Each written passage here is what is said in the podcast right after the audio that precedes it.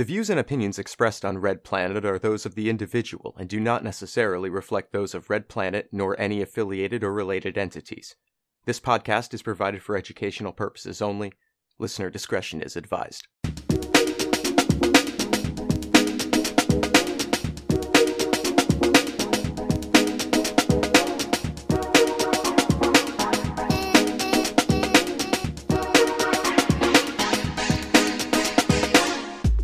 Welcome to Red Planet.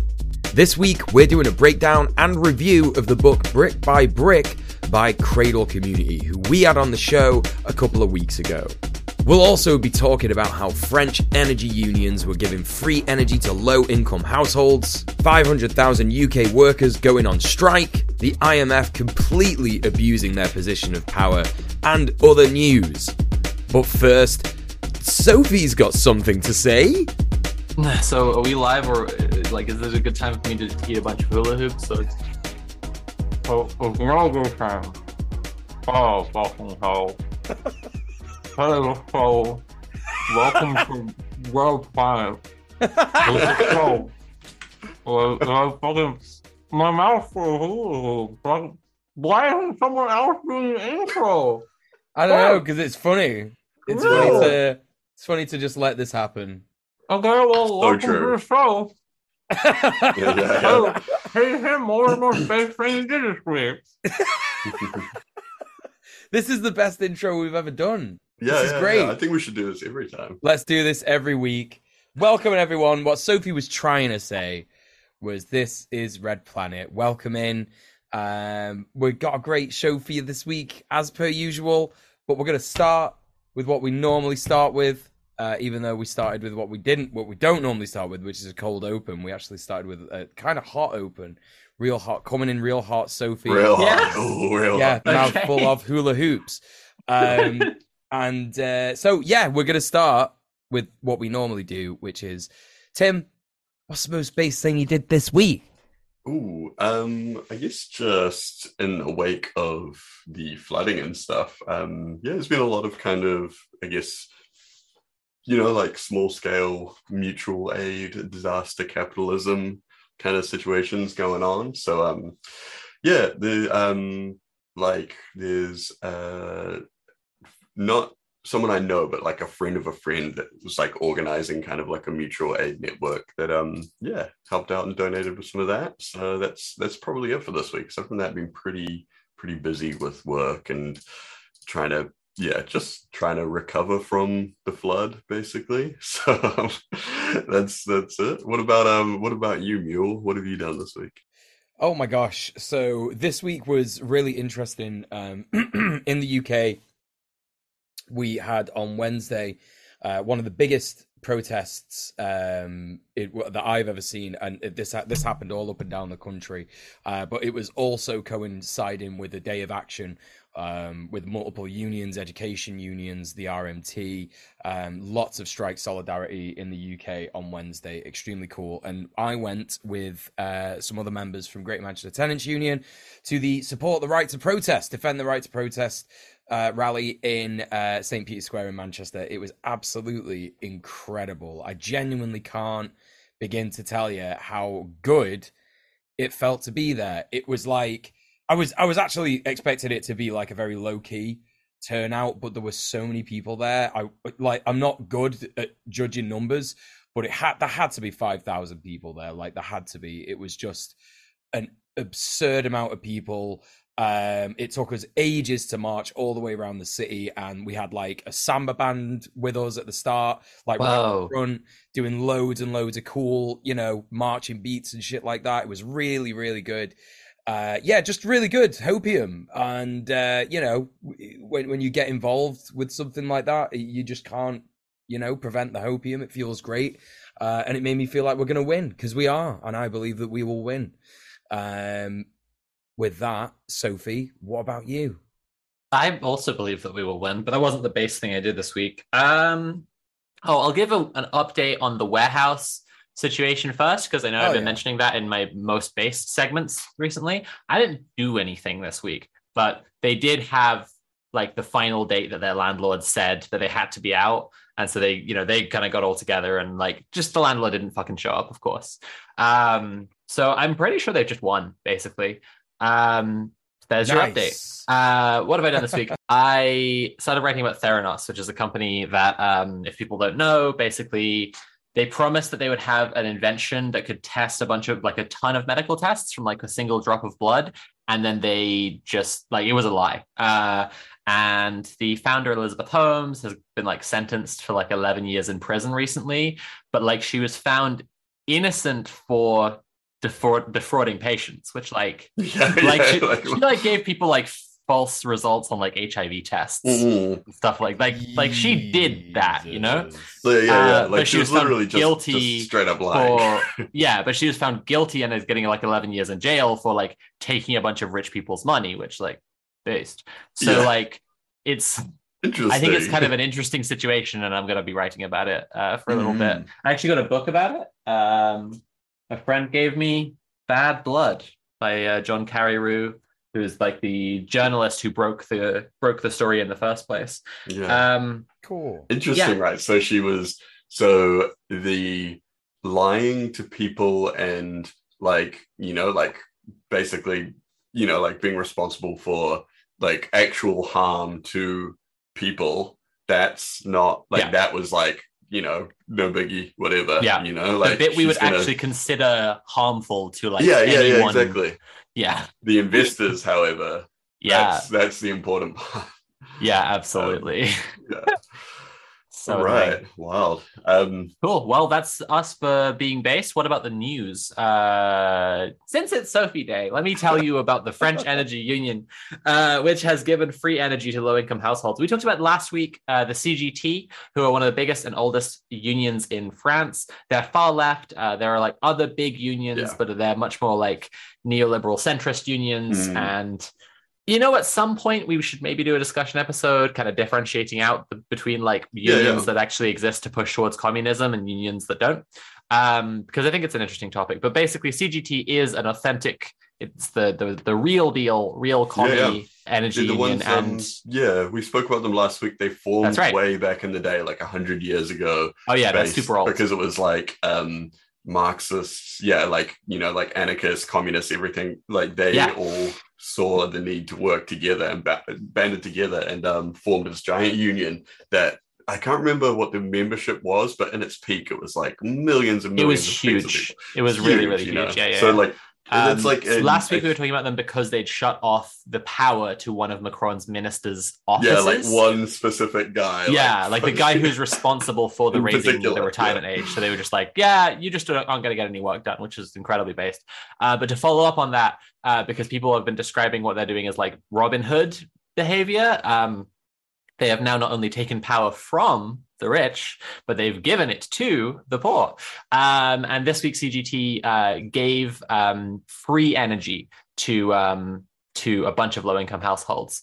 Um, and like coinciding with the strikes. So I, I think that this is an incredible move for a bunch of reasons. But one that's really prominent is just like people will associate on an emotional level that really fucking cool thing that the unions did with the strikes happening, right? And they'll just be like, it's good when strikes happen. Um, so uh, the leader of uh, CGT said, I would suggest that some billionaires who think that we don't need to increase salaries and that everything is going well in this country could do with living the experience of millions of households who are facing energy insecurity.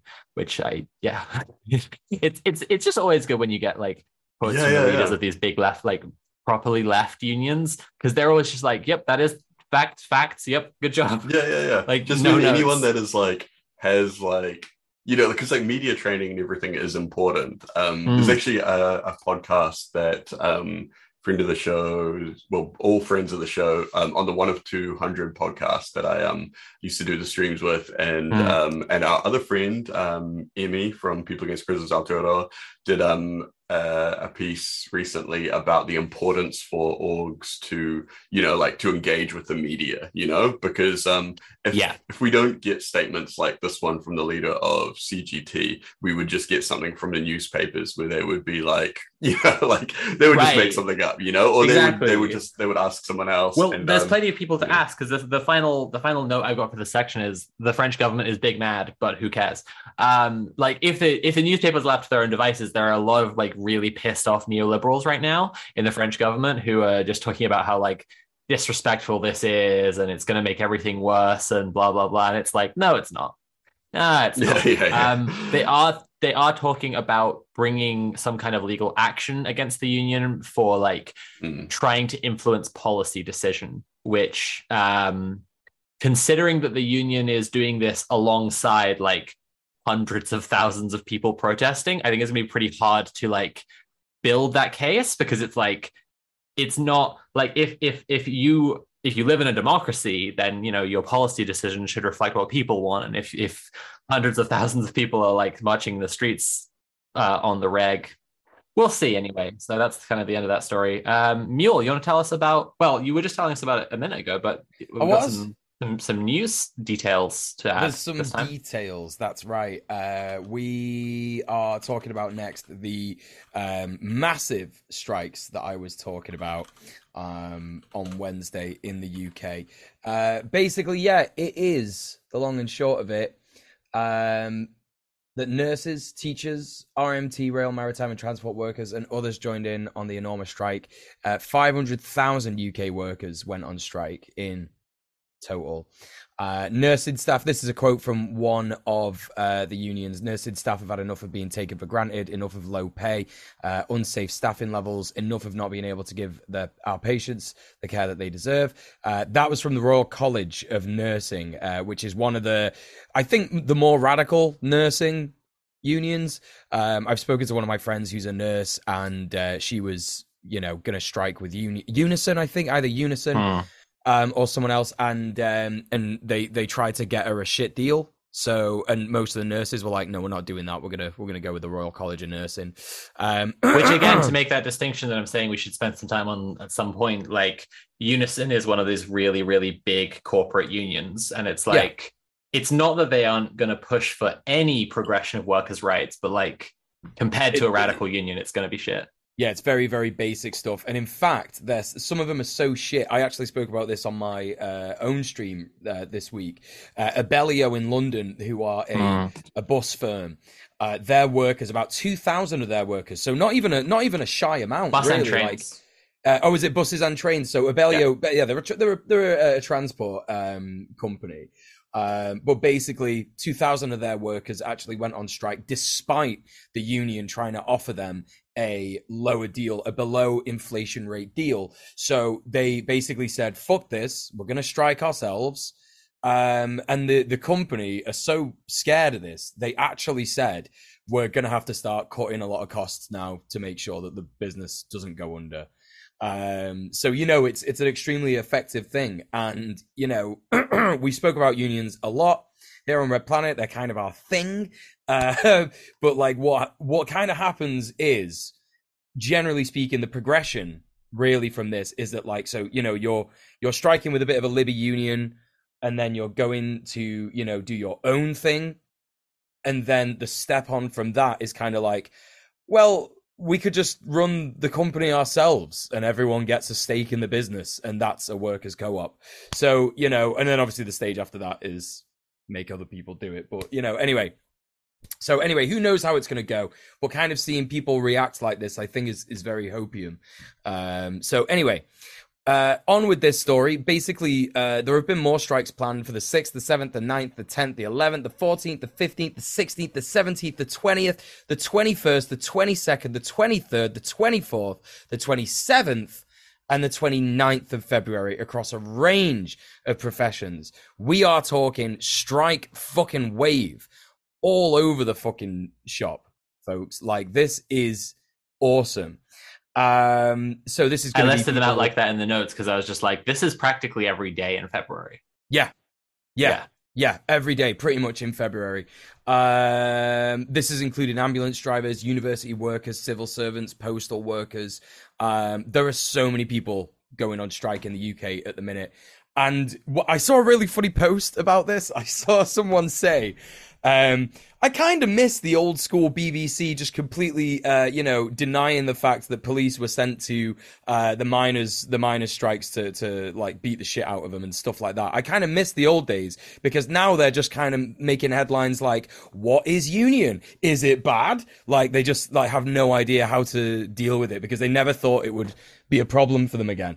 Um, so anyway, I thought that was a pretty funny post to go along with this. Like, you know, the establishment is shitting themselves. Like, this is what you have to remember, folks, is that you will see little, you know, slits in the curtain and you will be able to see light seeping out from beyond there. That is the good, beautiful light of hope.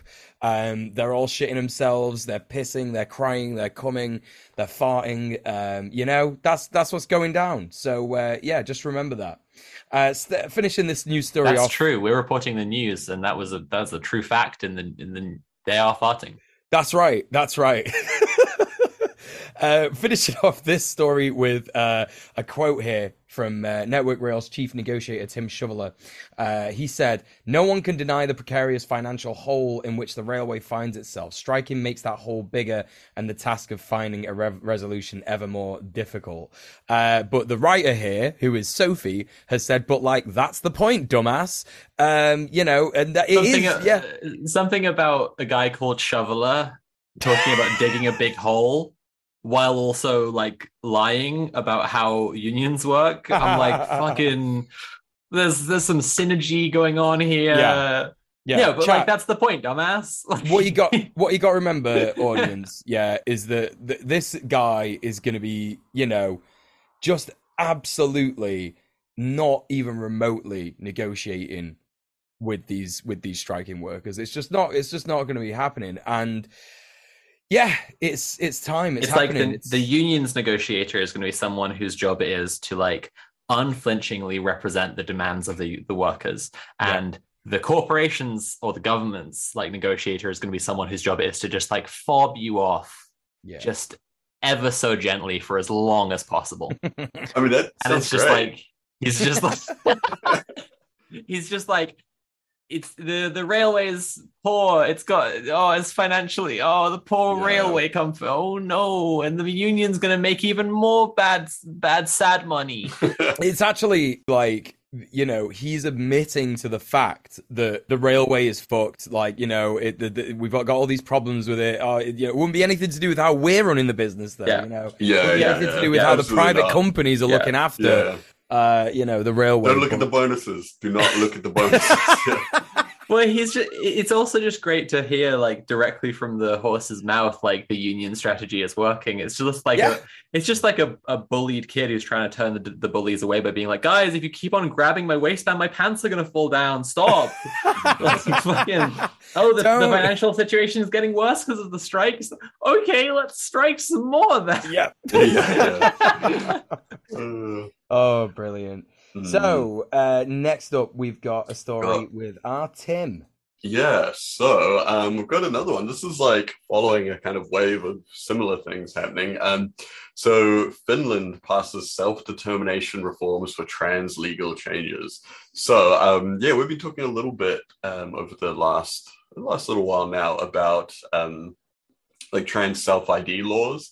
Uh, and so recently, both Scotland and Spain um, and this is uh, which is great because there's like the UK and then there's like you know there's like England and then there's like Scotland and then there's Spain down here and they're like you know coming at them from all sides. Um, northern ireland too it's truly surrounded yeah, yeah, yeah, totally. Um, you know, like uh, everyone's been passing these self ID laws that essentially let trans people um change their own you know like on official documents and stuff change their own gender without having to you know get like five different doctors seals of approvals and like you know any kind of like like ins- medical inspections or any just any ridiculous shit like that. It's basically just means you just go and you just say like you know like hey i'm a girl now and they go okay cool fill out this form and then bam. Um So uh, yeah, so Scotland and Spain have done that. Finland have just passed it this week. So it takes out all the medical barriers for people to uh, to change their legal gender identification. Um, it's yeah. So in uh, in Scotland, you could do it at 16 and 17, but over in um, in Finland, they're going to make it so you have to be at least 18. So not quite as you know, kind of um, not quite as lenient as Scotland, but you know, here we go. Um, so, but it's um, it's actually a huge change in Finland though, because uh, so Finland. This is the same for a bunch of Nordic countries as well. Um, I mean, Nordic Scandinavian countries uh, that to to be to change your gender and to be you know legally recognized as trans you have to be medically sterilized like this is something i think um sweden do it as well and um there's a couple other places which is like fucking wild you know? It's like yeah it's i i think actually maybe it's the same in like um in dubai as well where it's like oh yeah you can do it. We'll totally recognize you. But yeah uh we just have to do this like fucked up eugenics shit to you first you know? Uh yeah which is like totally super fucked up. So this is kind of like the opposite end of the spectrum from that really. It's kind of like crossed all the way over. It's a it's a huge huge um upgrade. So um yeah which is pretty good. Um so we've got a quote from I like the name is it's a it's a Finnish name and you know you know you people know what Finnish sounds like. So Matti Matti Pila Pila Jama Pila something um has So said, I, I try and put pronunciations in the notes when I can. Yeah When I can. yeah yeah yeah Pihlajamaa. Um, I think that's how you it's a- say it. Pihlajamaa. Pihlajamaa? Yeah. Yeah. So Amnesty International's Finland um, LGBTI rights advisor says so by passing this act, Finland has taken a major step towards protecting trans people's rights and improving their lives and right to self-determination. So yeah, um, yeah, exactly. Which is like pretty cool. So it's like a huge, huge step up from Finland. Um, hopefully, a little, um, you know, some of those other Scandinavian countries can take a little bit of inspiration from that because um yeah I have seen people talking on Twitter about how um you know doing things like yeah like getting sterilized is like huge for them and you know they're like you know they're still quite young and thinking like I don't know if I ever want to have kids in the future or anything like that or people saying that they definitely do but like they don't want to they also you know want to transition as early as possible sort of thing Being able you to know? have kids for trans people is kind of it's like a two-sided issue because there's like countries that require you to be sterilized before you can have these kinds of legal changes. And then there's also like the situation I have, for example, is like uh if I want to store like what are they called? Zygotes or whatever. Gametes. gametes. I always forget that word. You know, that costs a, a ton of money. And it's like, it's very much part of the process that like the NHS should be paying for, but I would not have it covered. So like, you know, I just basically, yeah, it's it's just it's just nigh on impossible to like have kids if you're trans and poor.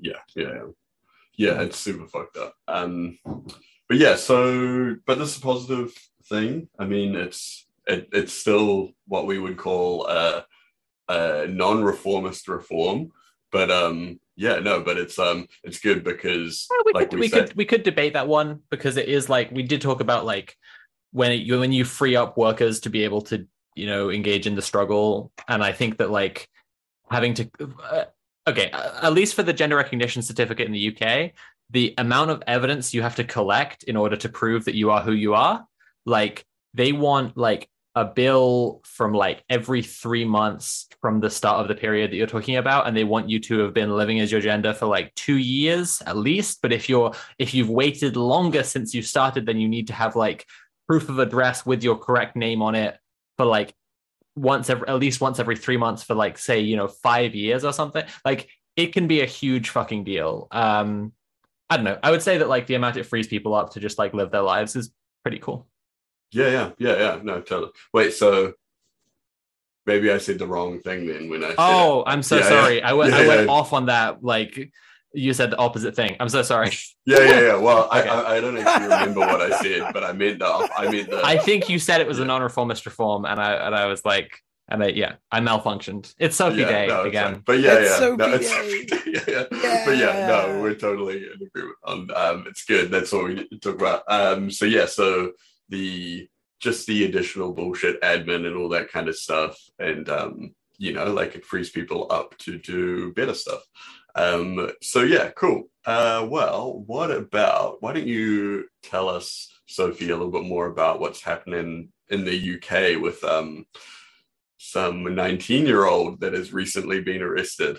Yeah, it's uh it's an interesting one. So um police in the UK have arrested well the, the arrest was actually a little while ago, but the, the this week they sentenced a 19 year old who's like far right radicalized teenager who was trying to print a or 3D print a semi-automatic rifle.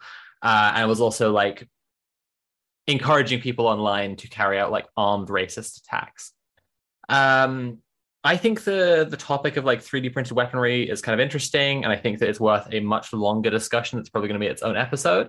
But for now, uh, yeah, the UK Counterterrorism Police are endeavoring to remove a large amount of resources related to the production of 3D printed weapons online uh, because they sentenced a, a far right teenager to 11 years in prison for manufacturing an FGC 9 assault rifle and encouraging armed racist attacks online.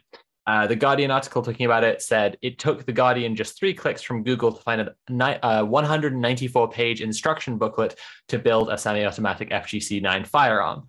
Um, yeah, it is for the, yeah.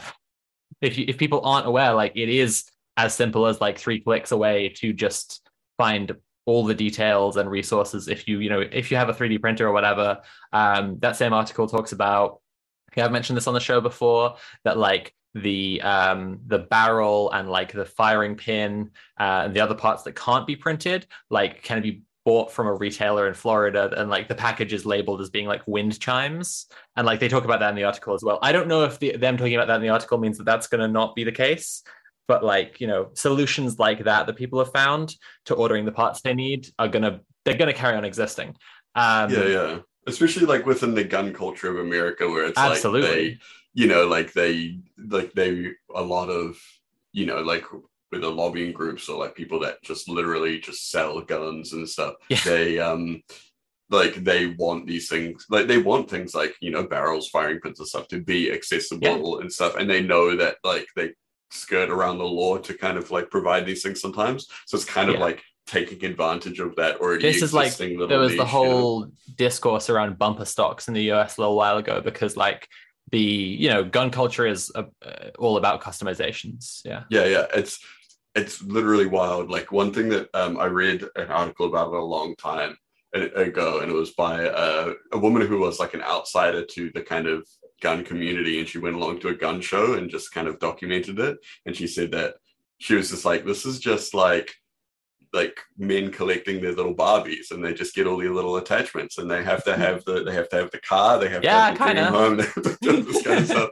And it's like these dudes that are like you know probably never going to actually have to use their guns in like any actual kind of like you know like situation that they would imagine might happen or whatever but it's like they have to have access to all of these things in case Yeah. they need yeah in case they need a bump stock to defend their family like whatever Yeah, you know yeah exactly.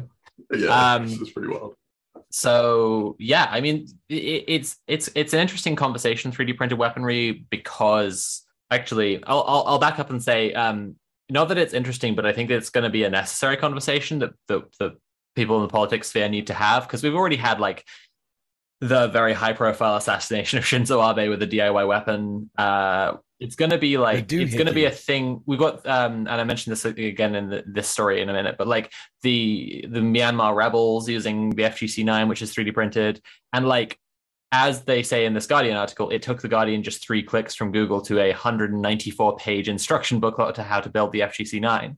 Um, like it's simply so absurdly available for anyone who does want to do it that like we can't not talk about it. So I, I do think we'll have a yeah discussion episode in a bit. Anyway, The, uh, last um, October. Oh yeah, sorry, Mio. Oh no, I was just gonna say the only the only thing that I can possibly say that I've seen anything remotely like this in real life is like Deliveroo drivers who started like modifying their bikes. Mm. Have, you, have you seen any of these? Like they're basically just Yeah. turning their bikes into scooters now.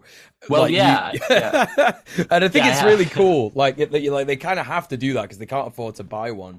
Mm. Um, but I th- I do think it's really interesting that this is something that pe- people are using the internet. People are, are using uh, 3D printing and all this kind of stuff just to like cy- have like a super boring cyberpunk dystopia. Do you know what I mean? Like that. That's what's happening. It's obviously not the I fault, mean, yeah. fault of the people doing it, but yeah. No, I, I think um, there are other sides to it as well. This is something I wanted, I would definitely talk about if we have this episode about uh, 3D printed weaponry. But like, um, there was an example I found of uh, people in Palestine who are printing uh, medical equipment, like you know, like medical grade, like tourniquets and stuff like that. Um, uh, yeah, I, I- I don't know about the full range of what they're printing, but they're printing a bunch of stuff that's really, really useful. And like, fucking rocks. there's a wider culture of printing stuff that is going to be useful in resistance against imperialist states right which is not just like weapons although weapons is going to be at the forefront of that conversation because like that's the forefront of the resistance against them right Yeah, there's um as a side note, there's also a really fascinating culture around um 3D printing um custom prosthetics for people that have lost limbs and things like that. Um, the the yeah the difference in quality and comfort and everything between like a fifty thousand dollar medical prosthetic and you know like one that you could print at home isn't that big. So it's you know like you could get the fifty thousand dollar one that will probably last like you know quite a few years or you can make a super cheap one at home and maybe replace it sort of like two or three times in that time. Yeah. And the yeah the difference is not that not that big or whatever. So um and even just like there's some people that would just never really be able to afford the more expensive ones anyway. So um yeah yeah. So there's uh, like there's lots of interesting ways that that kind of stuff can be used to kind of like i guess like circumvent you know whether it's like the kind of you know the actual like the process of having to apply for insurance to you know do all this kind of shit or whatever even in the imperial core you know like yeah uh, exactly exactly yeah. i mean i think that there's i think there's something we we should try to uh, like i think that um the obviously like the biggest gulf uh, like the the biggest um inequality or privilege that you can point to is like the difference in quality of life for people in the imperial core versus in, in the imperial per- periphery broadly speaking. Like you know if i'm talking about ex- just like systemic challenges i face as a trans woman like they are themselves enormous but i still also am white and i still also am not like a kid working in a sne- like sneaker factory in indonesia. Like my you know my life is such a but then like just like you're saying like with you know health insurance for example like the difference again between like just and let's just like ordinary people in the imperial core and the the super rich is just crazy. Like the access to well this is something i was watching i was rewatching because i was talking about this this article uh, this news story about the 3d printed stuff i was rewatching jake hanrahan's interview with jay stark the designer of the fgc9 and he was saying like he was making this point i don't quite i don't quite agree with how he phrased it but i think i agree with what he was saying which is he was like the development of technology has no politics and I don't agree with how he says that because it's like, well, it does. it has enormous amounts of politics. But that's kind of what he's saying. He's kind of saying like new technology should belong to everyone. And instead, you always see it in the hands of the state every single time. And that's because the state has the most money. Um, and so like he as someone who's trying to like just make it so that you know guns are available to absolutely everyone it's kind of the same as someone who's like yeah, well you know the same but for a different end um that as someone who's like yeah i want to make sure that like prosthetic limbs are available to anyone who needs one um, yeah, yeah, yeah. It's like yeah. you can see like the angle there, like you know, it's like you could go, you can either go to like the kind of like yeah, like the Kropotkin angle where it's like all of this technology is only only Yeah. um accessible to us because of the vast you know kind of like sum of human effort up until this point and like you know all this kind of stuff we've all been so you know it should belong to everyone and we should all kind of uh you know take we should all Yeah. have own of it should be all accessible to everyone and then Yeah. there's like the the libertarian angle where it's just like yeah but also like we could just you know like yeah uh yeah, I don't know. It's gonna you can kind of see where there's the split in a lot of those communities, like a lot of the Yeah, but of, I think I mean so one thing communities are like the you know like the libertarian anarchists, where it's like they're really just like anarcho-capitalists or whatever. I find I continue to find Jay Stark to be a very interesting character because he's like he because he's like Kurdish. So I'm like, interesting. yeah, like Yeah. it's it's it's like he says a lot of shit that's just like I'm a free speech ab- absolutist and I believe in two things: the right to free speech and the right to bear arms, and everything else is bullshit or whatever. Um, and I'm and I, but I'm like I don't know that has a very different perspective on it. For I didn't you know it wasn't uh, until after he died. Sorry, I'm we we have strayed strayed so far from just reporting this story. I'm gonna report this story now. Uh, last October, uh, police in northwest London raided a home uh, a home factory and arrested two guys who were producing FGC nines. The FGC nine is uh, a firearm. It was designed by a Kurdish founder of uh, deterrencedispensed.com and right to bear arms absolutist Jay Stark, um, R.I.P. Jay Stark, who was found dead in October 2021, two days after the German police raided his home. The police claim his death was due to a heart attack, which seems like a very funny Hmm. coincidence. It's so it's wild how people always get raised by the raided by the police, like, or you know, they always get like, you know, like Yeah. forcibly detained at this like that exact moment when they have a heart attack. It's weird. yeah, so weird. It's Like- just like the excitement was too much for. the- Sorry, I'm th- I'm just quoting the police spokesperson. Actually, said the excitement was too much for him. Um, my guy, my guy was like designing uh, guns to be used in like insurgent groups against military juntas. I don't think that the excitement was too much for him from like seeing some yeah, yeah. Um, anyway, the FGC 9, which stands for fuck gun control and 9 for the 9mm, is the most popular 3D printed weapon design due to its simplicity and efficiency and has been seen in use by rebels against the uh, military junta in Myanmar. And that's it on 3D printed weaponry for now. But yeah, we'll probably come back to this. Uh, Mule, do you want to tell me about Pakistan? Sophie, I do. Uh, if you are unaware, folks listening, watching, um, it just doesn't work. Capitalism just doesn't work. There's no way. It just can't work. It's absolutely incapable of working. Um, here is an example. Pakistan. Uh, they have recently been in an economic situation called circular debt uh, which describes itself as um, cascading government subsidies, where the government can't subsidize energy distributors, who can't pay energy producers, who in turn can't pay fuel providers. So it's this sort of like supply chain of no one being able to afford anything because capitalism doesn't work, and that's that's the long and short of it. Um, but what is happening now is that Pakistan are applying for financial aid, and we've spoken about the IMF on this program many times. Uh, they are horrific, disgusting, piece of shit bastards. They are the enablers of capitalism all around the world. They put so much pressure on countries who are even remotely trying to, uh, you know, do good things for their people. And um, essentially, they're they're they're they're giving requirements for Pakistan to to to hit in order to receive financial aid. Uh, uh, you know, just the gatekeeping of financial aid in itself is so unethical for many, many, many reasons. Um, you know, so just sort of like going one step beyond that and and you know making these these requirements extremely hard to hit. Um, so yeah, there's a little bit more information about this um, about this story here in the notes, and that is that Pakistan's economy has been struggling like this for multiple years.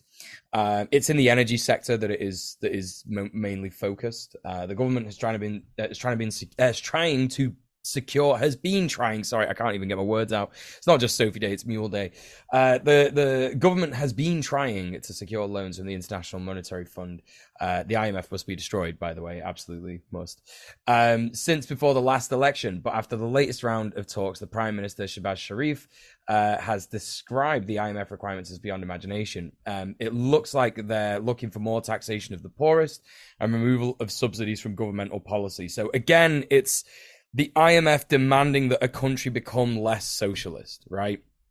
It's like Country demanding austerity so they can be like, exactly. okay, well, this is these are the things that you need to do to get your country under control so that you can pay back the loans. It's not about like to get your country functioning and get it, you know, like to you know work on the kind of quality of living for the people. It's immediately like, how can we squeeze more money out of the working class? Yeah, it's it's exactly that.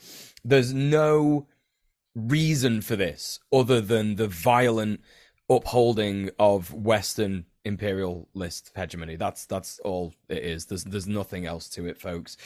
Um, Sajid Amin of the Sustainable Development Policy Institute in Pakistan said two of the major IMF conditions, market determined exchange rate and petrol price increase, are majorly met already. The talks are now more focused on how to meet Pakistan's circular debt target in the power sector. The fund has not accepted the government's plan and has asked for a revised plan to deal with the circular debt problem. It's just, again, you know, what what else is there to say about this? It's uh, it's it's demonic. It's absolutely demonic. You know, Pakistan is is a country that is suffering from the uh, you know increasingly difficult uh, demands that capitalism is, is placing upon itself. The the demand for infinite profit, the demand for uh, you know complete control by the rich, by the ruling class, uh, and the the oppression of the working class. It, you know, it just it, it's it's just not working. It's just not working at all, and and it's it's completely unfair that a country like Pakistan has to deal with this, um, just because people are just kind of being mean. Really, when you think about it.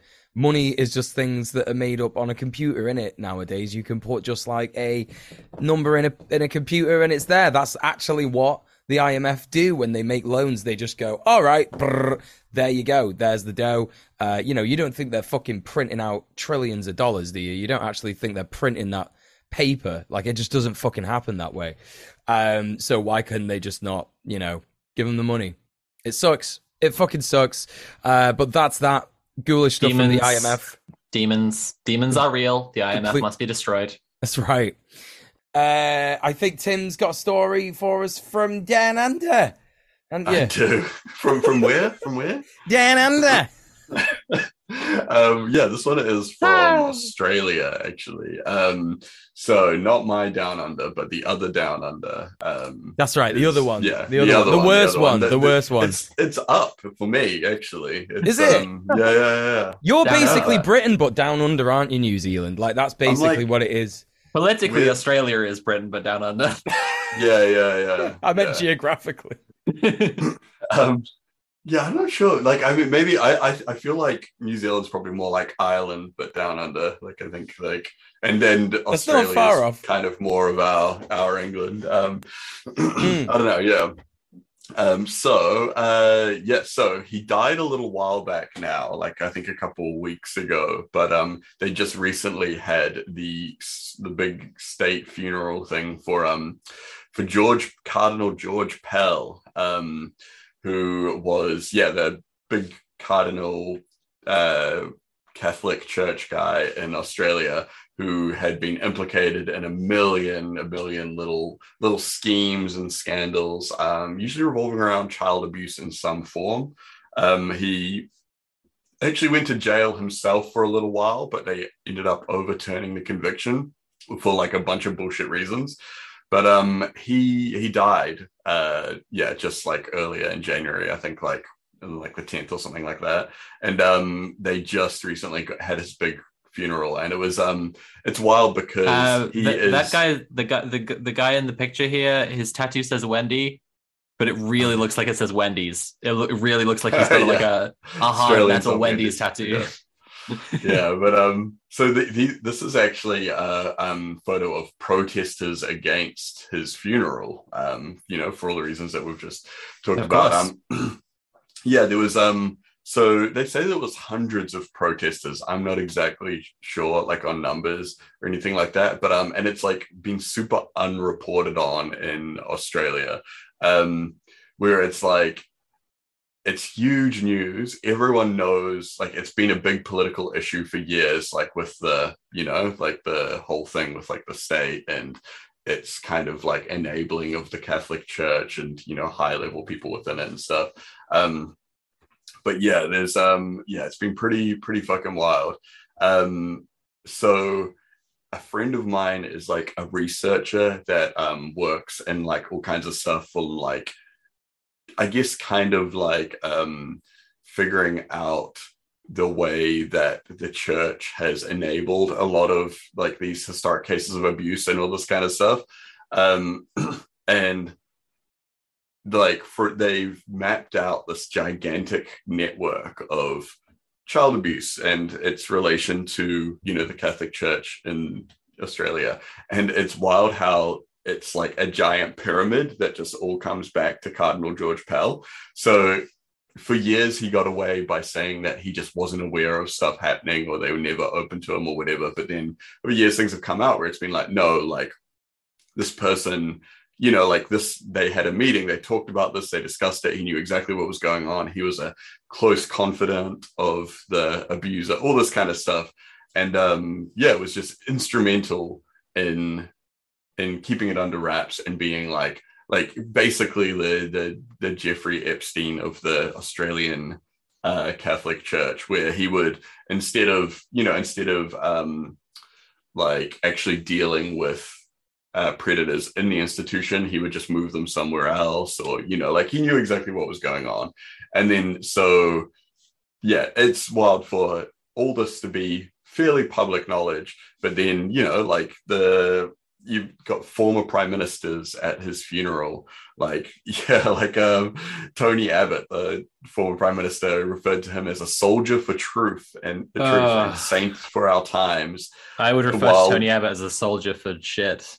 Fucking yeah hell. and while people were like clapping and cheering on and got stuff him. um yeah it's it's pretty wild. And um yeah i mean and it was like the the funeral was full of people from like judges um you know like really well-known politicians everything like you know media figures all this kind of stuff. It's like yeah it's super sus.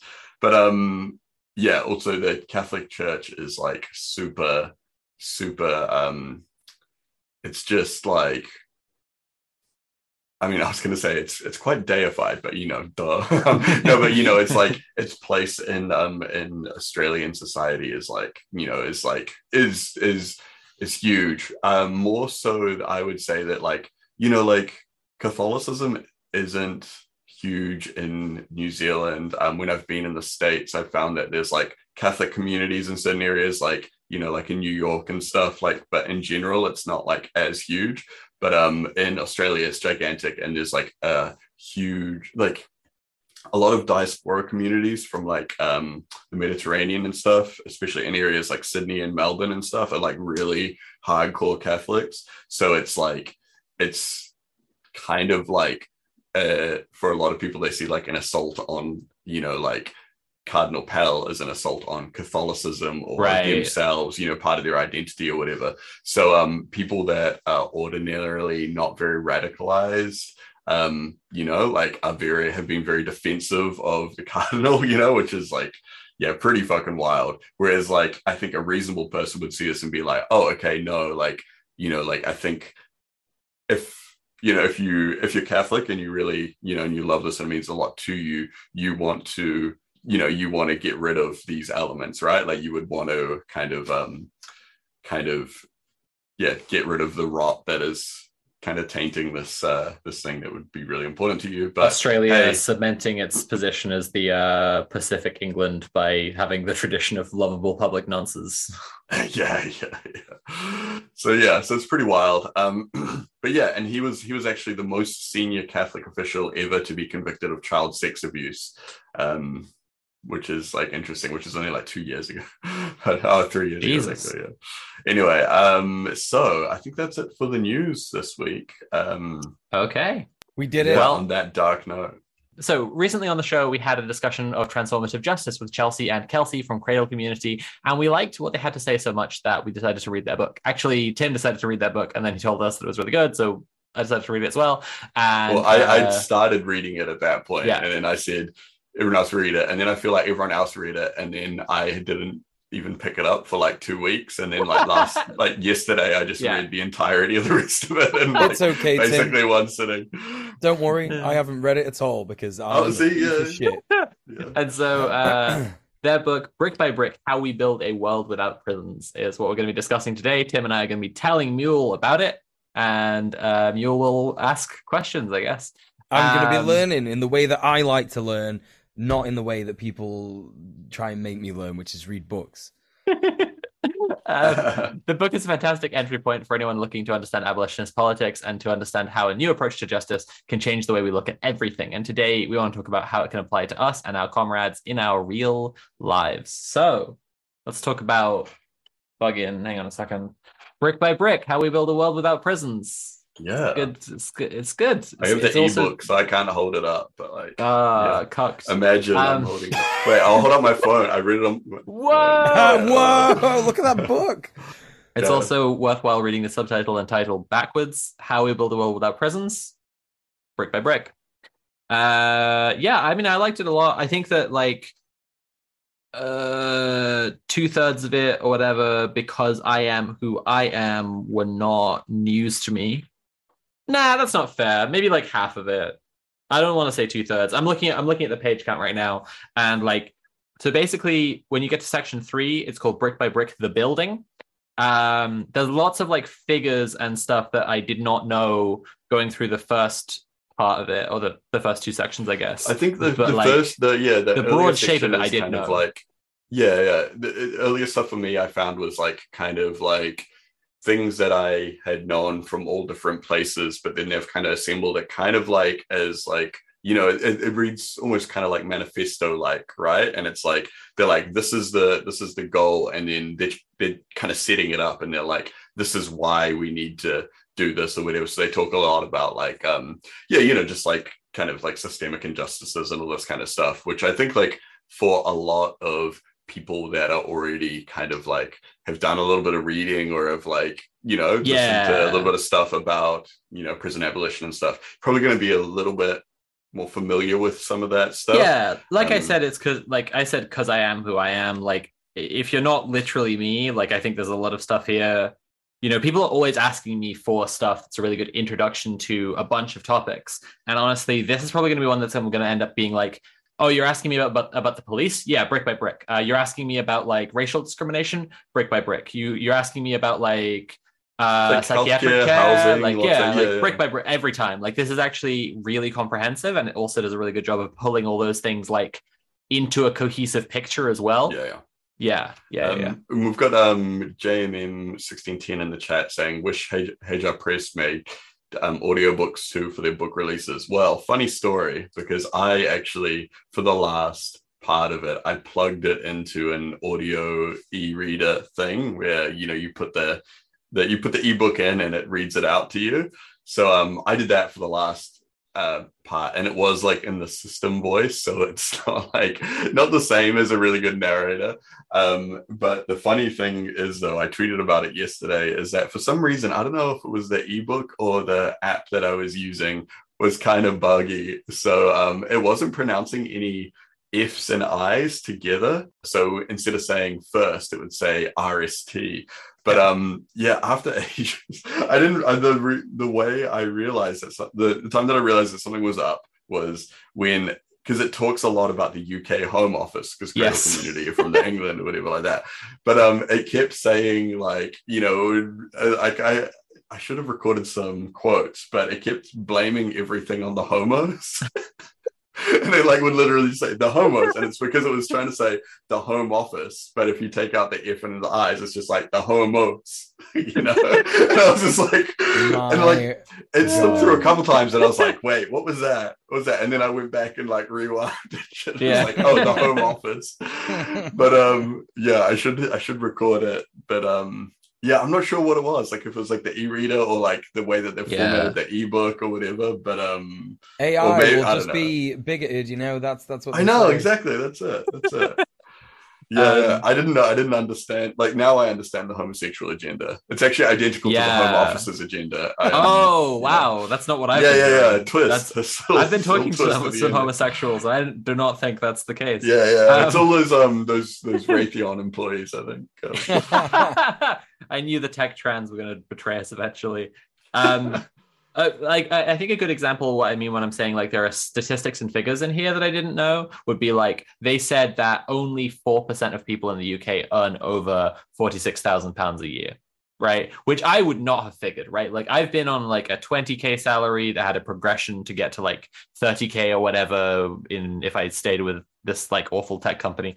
Um, you know, so I wouldn't have thought that like 46k was like such a an unattainable figure for people? Because it's certainly like certainly like my parents and like my family would think that it's like you know uh, a very achievable normal thing being like middle class aspirants. But like yeah it's 4% of people and that's like that really speaks to the dire situation. But it's like you know did i not know that there was massive wealth inequality or income inequality in the uk no i knew that. I just didn't know it was like that's you know that's extra crazy. A lot of this stuff is like it's bringing a lot of stuff together so that like when you look at all this stuff side by side you're like oh the the situation is like it's not just dire like it's been designed to be as shit as possible and then it's actually failed on top of that. So like any kind of provision that the capitalist system is trying to the way the capitalist system gives us housing or gives us jobs or gives us food or whatever none of it's working. And even if it were working it's designed to make everyone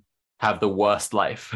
Yeah, and I Yeah. find it I'm um like the like citing specific figures and stuff also is really good because I find that a- in a lot of um uh books like that do kind of have a more like I would say political books that have this more kind of like manifesto kind of form are Yeah. often kind of light on the figures, you know, like they Yeah. will just you know like running on vibes. Um, well, because they like, want it to be more timeless, right? They, they don't Yeah, want to be like exactly. in yeah. 2021 this was true, but then you're reading it in like 2030 and you're like, "Ah, okay, yeah, yeah, yeah. So um, so I think that really kind of like backs up a lot of what they're saying. for But, sure, um, Yeah, yeah, yeah, no. So yeah, so um, but in the yeah, and what did you say it was about Well, like I- the the last third? It kind of switches to being the more like kind of I don't want to dive straight into that. I do want to say Oh, they yeah. had a couple of really good examples. So I just want to. I'm not. I'm not. I'm not trying to just go through like the contents page or whatever, but they had some really good structure to the book. For example, like um the what is it? The second part of section two, brick by brick, the dismantling. Um which just sounds awesome. Like they've got they've just got great titles throughout this. But like the second section of that is called crimmigration, which is like they're they're they're talking about how like criminal law and immigration are like fused into this one horrible thing. Um, and that's like super true. Especially like we've had we had uh, Jo Maugham from the Good Law Project on the Red Planet stream for Trans Power, and besides trans issues, like the biggest other focus of the Good Law Project is on immigration issues because like for everything, and I, I keep saying this on the show, right? But like everything the state gives to citizens, they're gonna every time every time citizens get something new, the the border between who is citizens and who isn't citizens gets more violent because it's like it's guarding more stuff. Um, so like that's part of like you know uh, when we when we have in the British media like every day uh stories about how underfunded the NHS is that don't call for like the NHS to just get more funding from the government. They call for like privatization or they blame immigrants right? So they're like we get free healthcare. They want the free healthcare so we can't let them in or whatever. Yeah, yeah, Um, yeah. yeah. And also also just before that section is a section just titled imperialism. So like i do think it comes from a really good perspective. It references huey p. Newton uh specifically actually it references newton in a uh in relation to intercommunalism which is like a book that he wrote with lenin. So like i think it, it, it you know in terms of theory like i really couldn't fault its like standing. Um i'm not actually going to have much critical to say at all. Like i i said this on twitter earlier but like this is one of the best books i've ever read. It's genuinely amazing Yeah, I, I love that they um they led with imperialism as well, and I think it is like it's core to a lot of what they're talking about. I, it is it is very grounded in the kind of the UK, um, you know, like talking deliberately about how you know like Britain kind of like Britain only functions because of imperialism, sort of thing, um, and uh, and its and its history and all this kind of stuff. Um, but I think it is, you know, a lot of it is like pretty applicable to most countries in the imperial core like except in you know like uh where it's talking about the you know like england's kind of like history of exploiting kind of oh even just like the the immigrants and refugees that come in and like you know like whereas in the uk they're talking about like caribbean um Caribbean migrants and stuff in New Zealand, it's the exact same thing, except it's you know it's like people from out in like various islands around the Pacific and stuff. And but there's like a very similar kind of relation there. Um, there's um yeah not exactly the same or whatever but i think a lot of it is very kind of like um very similar a similar dynamic there um so yeah i think it's it is really good to start with imperialism because i think that a lot of like that's something that i mean when when they came on the stream we talked about how important that was to kind of all of our politics as well but i think it often gets kind of um I wouldn't say brushed over. I would say I think it gets like the ball gets kicked downstream for a lot of this kind of stuff. Yeah, I would say that this would fit in neatly with something that Mark Fisher said, which was one of his more contentious points, right? Because it's one of those things that like then Fisher fans who are kind of dickheads anyway, like take and kind of rather than trying to use it to change anything, they just use it as a cudgel to like attack like people who they think are too invested in IDPOL or whatever. But like Fisher said that there's a, a problem in the modern left where um, power is the thing that people who oppress have. So to have power is wrong. So it is like morally good to be a victim. And so we'd rather focus on ways that we are being oppressed and victimized and just talk about that rather than try to actually build and use any power.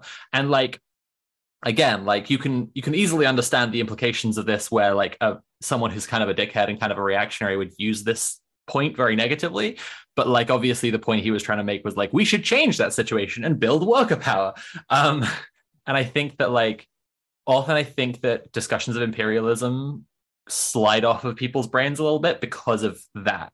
They're like well that's like a global empire. Like i can't do shit about that. But i can like feel bad about you know i, can, I can like tell people how sad it makes me that you know a, another black guy got killed by American police or whatever.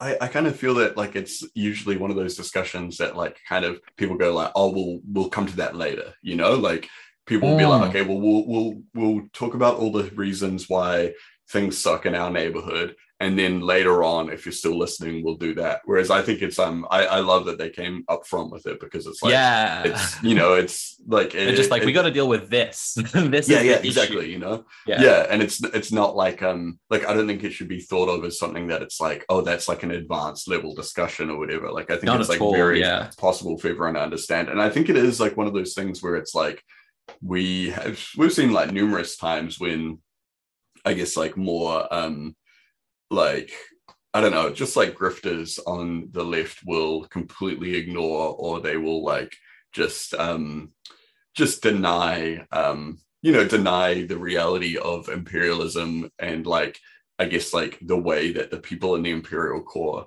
still like even even the average people, working class person that has yeah, a, might have people, a shitty life some people are like really incensed by like Lenin's concept of the labor aristocracy for people who are familiar, right? Like there is a labor aristocracy. If you're born into a country where like by being born there you get certain privileges, then like compared to all the other workers in the world, you have those privileges and they don't. And just like Tim was just saying, like you can be like an Appalachian farmer who's in dire poverty, but you'd still be in the labor aristocracy, which is like it's understandable why that's a t- like a, an unpleasant like idea to swallow, but it is still true. Uh it's like it's like the two the two two kinds of grifters on the left when it comes to imperialism are like imperialism is the only thing that matters. If you're talking about like psychiatric abolition you, you, don't see the real issue. And yeah, or, yeah, yeah. or, on the other hand like imperialism isn't real uh, I want com- I want Bernie so we can have a social democracy in America. Yeah, yeah, yeah. And exactly. like Cradle Community like threads the needle so perfectly because they're they're like leading the conversation with imperialism, but they also make everything really really human. So like I've got this is an example I wanted to a couple of examples I wanted to read straight from the book. Could they start um, part ten of section two, an ableist society, by saying this. When Elliot discovered his sister would be leaving their shared home due to an ongoing custody battle, he responded just as any 14 year old boy in distress might. He had a meltdown. His mom, Sumaya, a community care activist, had popped out to their local shop when she received a terrifying phone call. Elliot is black and autistic and lived in a rural white area where instead of meeting his emotional distress with empathy and care, his neighbors had called the police. Despite Sumaya's pleas, six police officers entered their, their home and violently restrained Elliot. One officer smashed Sumaya's phone when she tried to call an ambulance for her son. Elliot spat at him and was subsequently charged with assaulting three police officers. Right? So it's like when you're talking about ableism, what like an incredible like human way to deal to show like how violent ableism is. And then like uh, the the very next chapter is um the mental health industrial complex, and it te- it mentions this story which comes up again in like the next chapter. But like in 2016, Sarah Reed, a black woman, died awaiting psychiatric evaluation while on remand at Holloway Prison. An inquest concluded that unacceptable delays and failures in her psychiatric care had contributed to her death. While Sarah may have died in prison, we cannot ignore that she was first sent there for having defended herself against sexual assault in a psychiatric hospital. Right. And it's like they they they tell some stories about people just briefly in, in like often at the starts of chapters like that. And it's like these are all stories that like if this is happening in society, society has failed. Like it, we live in a failed society if this can happen Yeah, to anyone. I like that they um they do have quite a lot of those kind of like personal um stories and then they will you know and they'll talk about like like there's you know they mention a lot about how um how many uh like incarcerated black and brown women are from people that um you know like are often the ones that called the police to come help them you know like a domestic dispute or something like that and they end up getting arrested themselves and things like that and like Yeah. um yeah and i i think it's i think it's good because they do talk about like you know they are talking a lot about imperialism and like the kind of um exploitation of the imperial periphery but they are still or they're always bringing it back to a very local um community Yeah. focused kind of level which is um is really good because you know like a lot of people try yeah it's like kind of like the divide that we were talking about before with the people that are like imperialism is the only thing that matters or people are like my personal kind of like freedoms are only the only thing that matters where it's like this thing where it's like okay well these are actually linked you know and Yeah, we take yeah. a, a bigger look at the entire Yeah. thing then um you know I'm then- hoping to be able to do a thing sometime in the foreseeable future where I like talk about how much you can move, like how how how much you are able to like travel or move around. Because I think that like that might do the same thing of like linking those together, right? Like we live under a big power structure and you can't really see it unless you try to like move around the world or move like your stuff around the world or move money around the world right? And like sorry this is a tangent. I yeah like i just think that like people do not conceptualize like you're saying like their personal freedoms as having to do with the the global situation.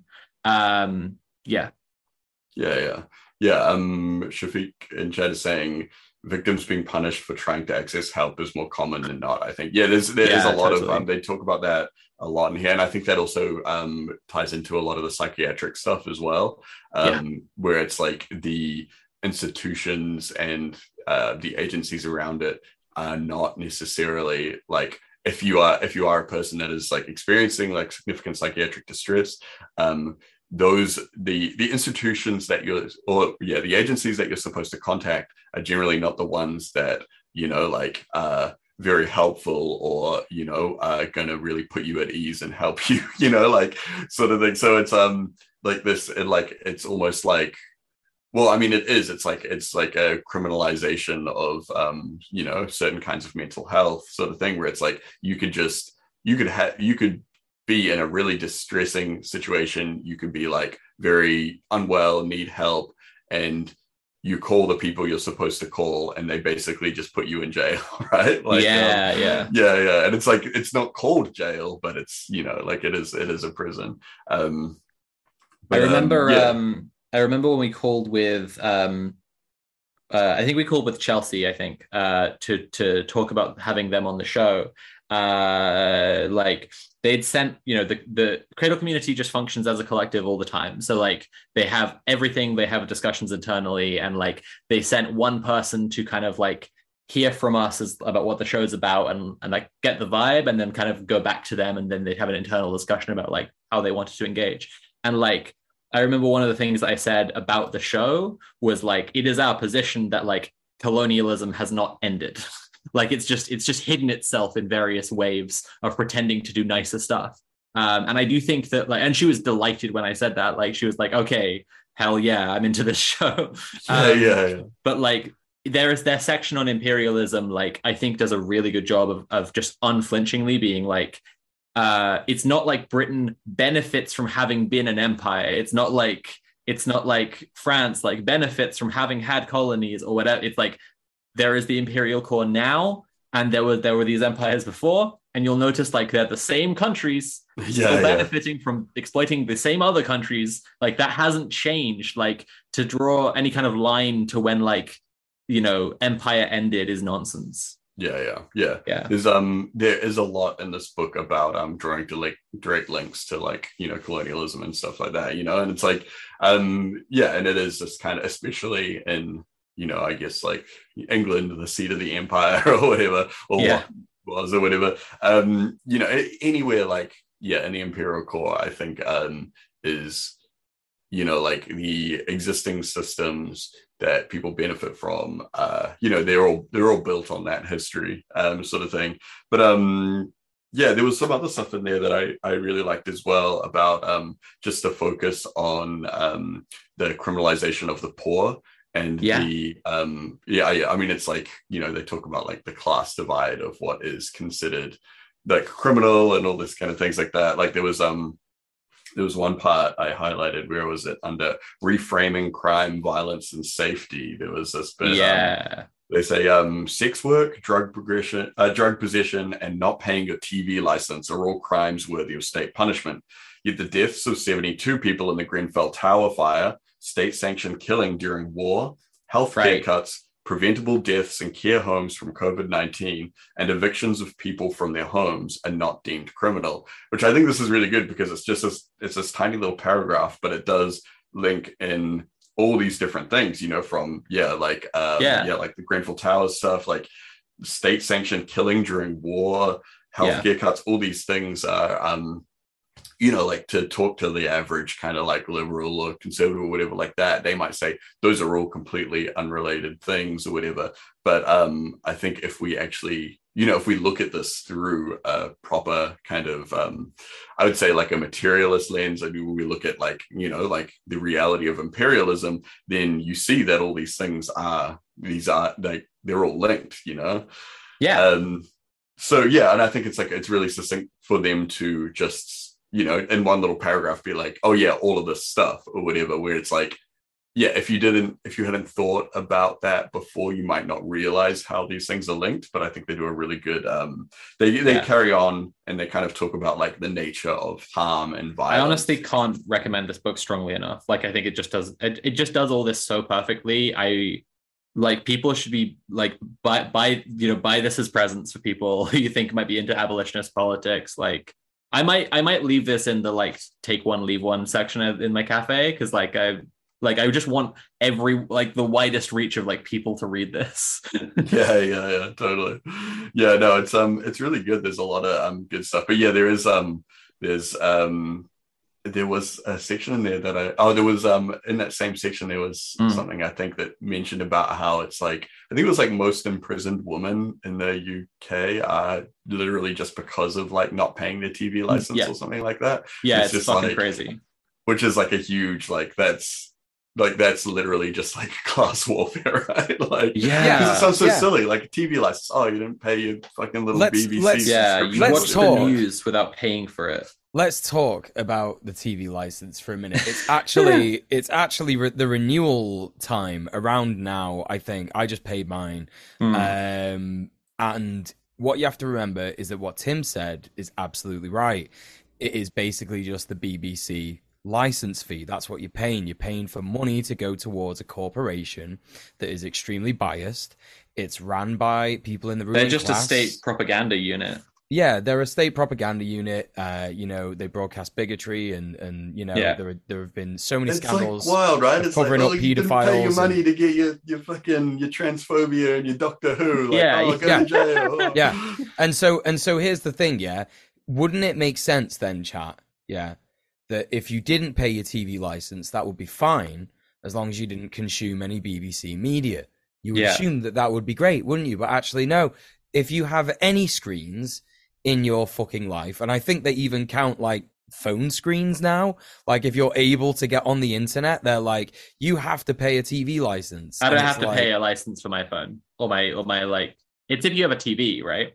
Oh, is that what it is? I don't fucking know. All all I thought was that like if they think if you can access BBC stuff, Then you should not pay even for I mean, if that you is have, they, but they if try their could. hardest to make it like to prove the case that you technically could access shit. It's Didn't they used to just like pretend? Didn't they used to just go knock on your door and be like, "Hey, you know, like you got a TV in here or whatever"? Yeah. It was like, um, Yeah. Oh yeah, yeah, there's, yeah, a, like- there's a really popular scam where someone will come around with like they're holding like an you know fucking ammeter for like checking circuits or some shit, and they're like, Yeah, oh, yeah. I I can see you've been watching TV here, and it's like fuck off, man. Like I had, I've had this happen like I've had this happen at like three separate addresses I've lived at in London.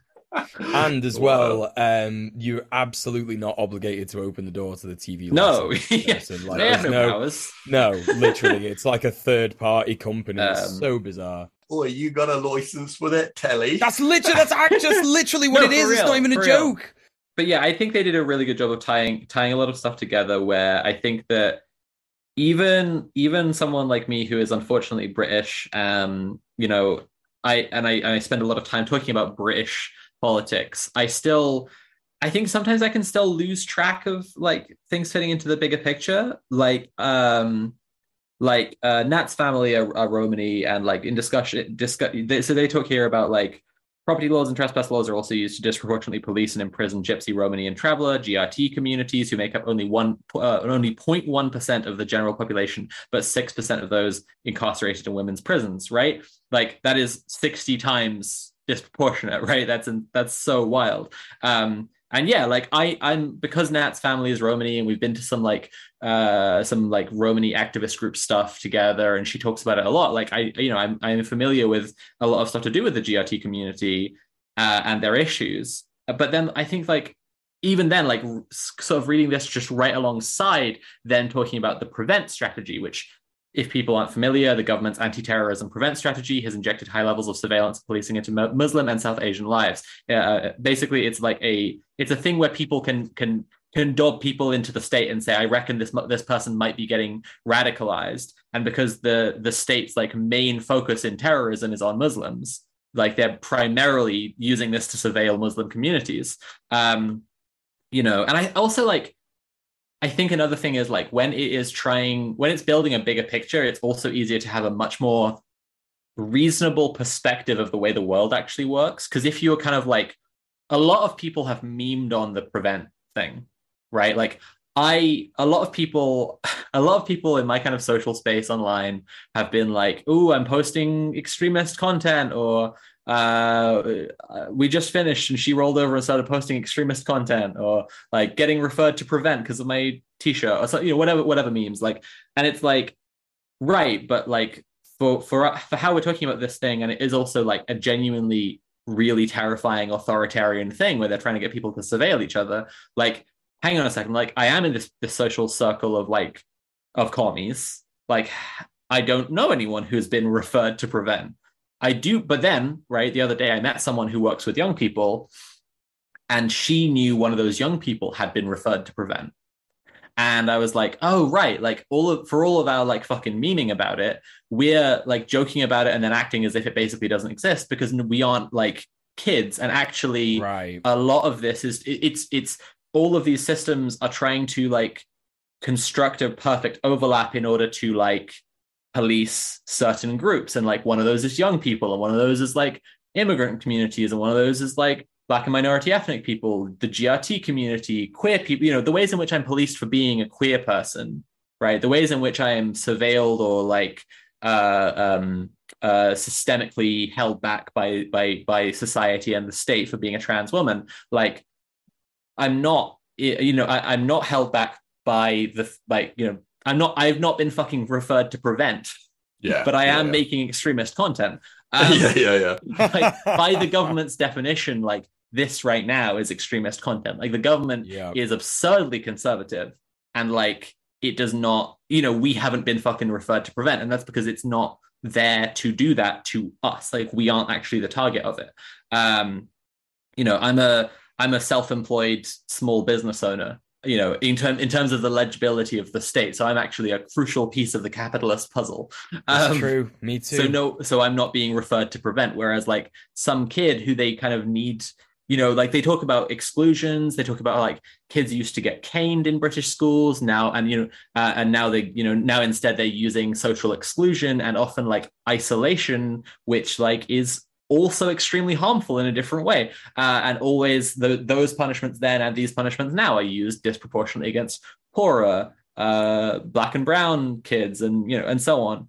Um, yeah, yeah, I think it does a really good job of focusing on, on youth liberation as well. There's one point I, I want to say, like, yeah, I think um that ties into there's some other stuff in there that's really good about talking about how Britain's prison population is sustained through the criminalization of acts of survival. So Yes. um yeah, you know, like things like sex work and things like that. Uh, you know, criminal or just even getting your Doctor Who without paying the DP license. yeah, yeah, yeah, yeah, yeah, getting your Doctor Who, um, you know, and just like in, different like shoplifting and things like that. Um, yes, and uh, and, and drug offenses and all this kind of stuff like the that. fucking And, one um, of the guys who works at the local Tesco to me has started wearing a body camera on Yeah, shift. got- yeah, yeah, An yeah. actual Yeah. like fucking. Sorry, I cut you off. It just yeah, like- no, no, no. No, but it's true though. You know, like it's um, yeah, you know, it's like, and it's like, what are you going to steal from Tesco's that you need a body cam? Like, you don't have Yeah, anything in I- this Tesco's that is worth. I like, bought this vape off a guy who was wearing a, a, a body camera. Like, Uh, like fucking what for? What's Yeah, what is yeah. happening? Yeah. but um, yeah, no, um, yeah, there was actually an, one part that I um thought was really interesting as well. Is that um, yeah, according to the this is a quote from the book. According to the 2021 Bromley Bromley Briefings Prison Fact File by the Prison Reform Trust. More than two thirds of people in prison were unemployed in the month before being taken into custody, and 15% were homeless. So that's like, yeah, more than two thirds were unemployed, you know, Yeah. like, Yeah. yeah, Yeah. that's like fucking wild. And, um, uh, yeah, I think it like kind of ties into the whole idea of like prisons kind of being like um you know like almost like a method of well you know like definitely like a method of like class control you know like um you know and, and this goes back to the other stuff as well like you know how um they mention a lot about kind of like the crimes of people like you know like boris johnson and stuff through like criminal negligence of um, Yeah. things like you know like the covid response and stuff like all the people that have died in you know like uh, because of that but it's like they will or the never- Grenfell fire they mentioned, right? Like the the Yeah, yeah, yeah, cladding they was inspected. They were like, it's super flammable, and then the fucking tower burned down. And like, yeah yeah and they were like oh but like, it's cheaper than the other stuff More- so you know more UK members of parliament have become landlords since the Grenfell fire. And like all specifically like including all of places that have this fucking like flammable cladding. Yeah, yeah, yeah. It's wild. Um, yeah. So I, I, th- I think it's good that they, um, because they're ultimately talking about, you know, prison abolition and stuff. Yeah. So it's like they're talking about the way that, um, yeah, they're talking about the definitions of harm and violence and how we can kind of, um, you know, like how we can, um, like deal with tho- that happening in our community. And I mean, like most of the stuff we've been talking about is about like you know systemic harm and violence and stuff but um yeah it does uh, get in later in the book it goes more into the kind of um like direct kind of like person to person harm and things like that like, yeah. more about like um you know what to happen when you know someone in your community is you know like has abused someone is violent or you know anything like that and how to deal with that which um Yeah. I think is really interesting, um, especially like you know we've been talking about like how that applies to not just like communities like your friends group in real life or whatever, but also like online spaces and stuff. Um, Yeah. it's like a really interesting discussion to have. Um, Definitely. yeah. They have- Before we get they- into that though, I'm just going to jump up for just a second. Okay, cool. Well, they have this they have this section here uh, that's kind of outlining kind of political goals. So just to kind of, I guess, to wrap that part up a little bit, like um, they have a bullet point list. They're like that because it is quite it is basically a manifesto. Uh, and this cut down to like they're like th- these are things we should be demanding. Stop the construction of new prisons and have prisons under new names, which like is very good because they've like spent a lot of the book explaining how like other things are basically prisons, but they're just pretending they're not. Um, divest from and target international corporations profiting from securitization and settler colonialism. Demand that our institutions divest from these violently parasitic corporations. End the police's use of lethal weapons and other cruel tools such as firearms, tasers, and spit hoods. Uh, I don't know what a spit hood is actually. Mule, do you know that?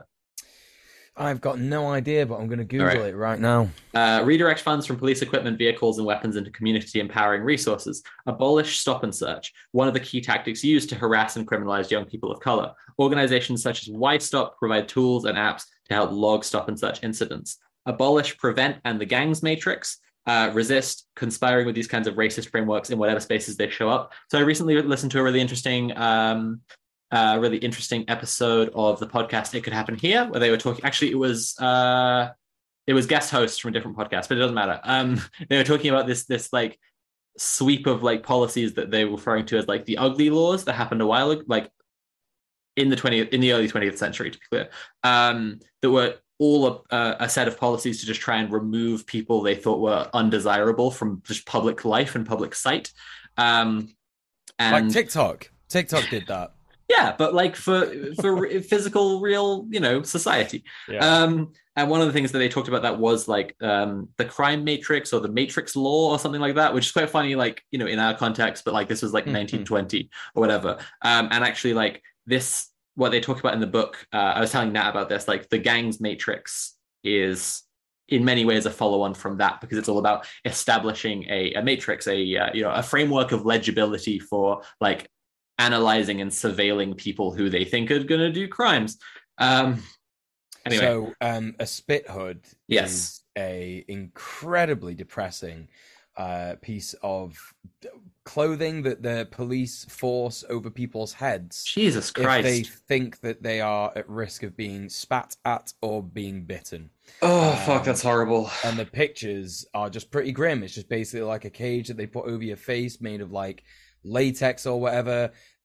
You know, they might not even like wash it after they've been. That's fucking horrible. That's disgusting. Yeah, it's pretty gross. Uh, it kind of looks like something. Chat. If you've ever seen Dune or any of the adaptations of Dune, it kind of looks like something that Harkonnens would be into.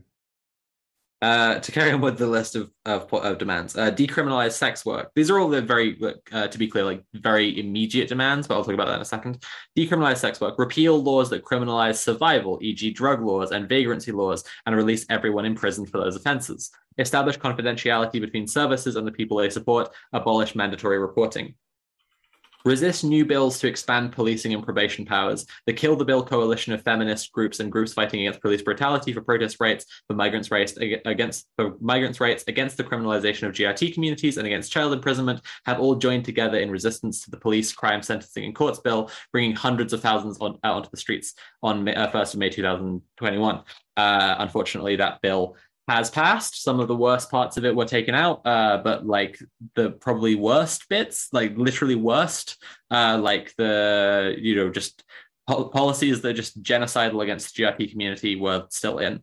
Um, uh, establish community defense against state intervention. That one's a big one and very fucking cool. Um, spread spread information about your rights and resources to support people experiencing criminalization in your local area. Local po- police monitoring projects are already set up in London, Manchester, and other cities across the UK, and are an important tool for keeping track of police actions in our communities. Yeah, and I mean, like that's fucking base as hell, and it's also like reinforcing that I do think that Cradle Community and Red Planet. In terms of the guests we have on, the, the the ideas we discuss, like what we're about as a show, like we really see eye to eye quite closely, and uh, I think that's backed up by the fact that like the book shouts out queer care and like cop watch, like uh, and you know they. I, I mean, I'm, I'm, I think they know other people like kind of are linked in with other people who we've had as guests or are talking to to be guests as well. we Um, need some. We need some cop watch orgs on here. We got to get some cop watch. we had a cop watch episode, but we should do Did it we? again. We, yes, we did. Oh my Um, god! I was Maybe, not there. did you miss it? Maybe I you must have maybe missed you, it. Um, Yeah. But I do think that like that brings me to a, a point about the wider structure of this, which is like um how we build a world without prisons. It really reframed my understanding of transformative justice because when I first heard about transformative justice, I was I kind of thought that like I, I, I kind of heard about it on a very individualistic kind of level because like the way that the Barnard Center for Women's Research talks about it, they're, they're talking about like examples of this person's harmed this person and then th- this is what we would blah, blah, blah.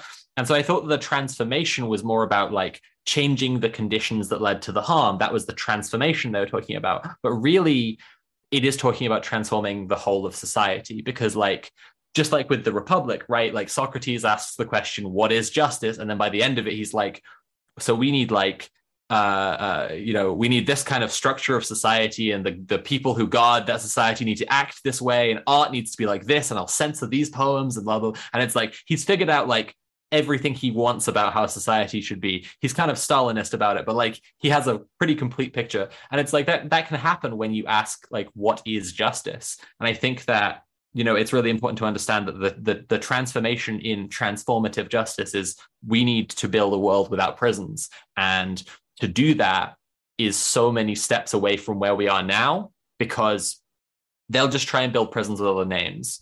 And they have so much invested in putting people in prison and having people in prison and in building prisons that we need to change so much on such a deep level that like i really like that their their kind of manifesto points i just read out are kind of like very immediate but the rest of the book tells you what the direction is. Like they're like we need to demand these things right fucking now but like if you've read this book you understand what the long-term project is here Yeah, yeah, So- absolutely. Um, I wanted to because I wasn't on that episode, but I did watch uh, a bit of the Cradle Community episode, and I thought it was really, really awesome.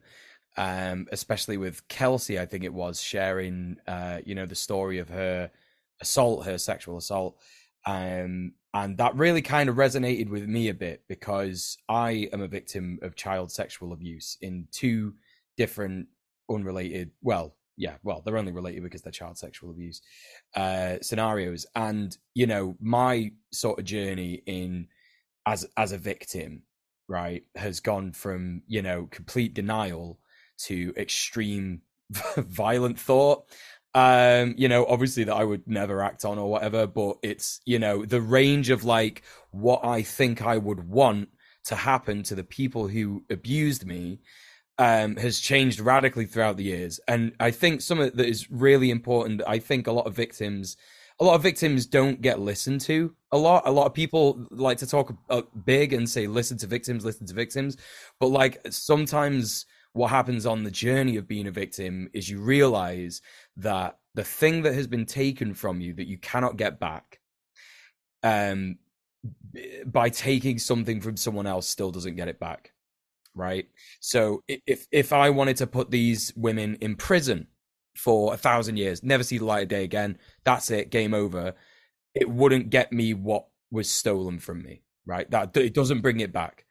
And that's why these conversations about like what is justice i think are so important Yeah. because it, it, that is it's it's genuinely the eternal question like what is justice? There are there are actually like i i meant to research it for this episode but i completely forgot but there are actually um small movements of you know people who have had people die in capital punishment prisoners who have harmed their family harmed abused murdered their family uh, or even themselves and they've been put to the chair and these victims have, have been campaigning for the end of, of capital punishment because they've gone through this you know horrific trauma this horrific ordeal of you know with their loved ones or themselves being tortured hurt whatever's happened to them harmed.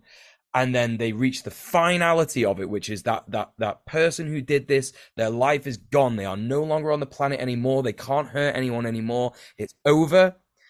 And the trauma is still there and they cannot be free from it. And this is the issue that people don't talk about when they consider what justice is and and what the reality of transformative justice is. So i think it's so important to really frame it as that you know? Yeah, and I mean, I think that like you know, uh, Nat and I have been talking, and my friend Andy, like, uh, they were they were reading some stuff that I think is in in that's an anarchist perspective that's maybe in defense of like we could call it street justice. Like uh, Chelsea made this the reference when uh, she was talking about like her. Uh, she knew a transformative justice activist whose TV got stolen, and he was like, "No, it's chill." And she was like, "No, but I still." she was like, "I kind of kind of still believe in street justice. Like, I remember this guy is out yeah. there with the TV." Um, yeah and we like, could just get it back yeah, like I, you know, I think that like I think there are wider conversations that you can explore that um, talk about both the um, moral legitimacy and the societal function of the possibility for like um, a survivor of some kind of trauma, a victim of some kind of abuse, to want to just get to just beat the shit out of someone or something like that. But it's like, you know, I think that in terms of a holistic framework for society and how society needs to be, like this book is incredible. And like that, you know, what I'm uh, alluding to without explaining and kind of being very simplistic about right now, like that's that still is dealing with things very like on an individual level still. And like that's not the same as you know mule what you're just saying about like um uh capital punishment like uh that's the state executing someone.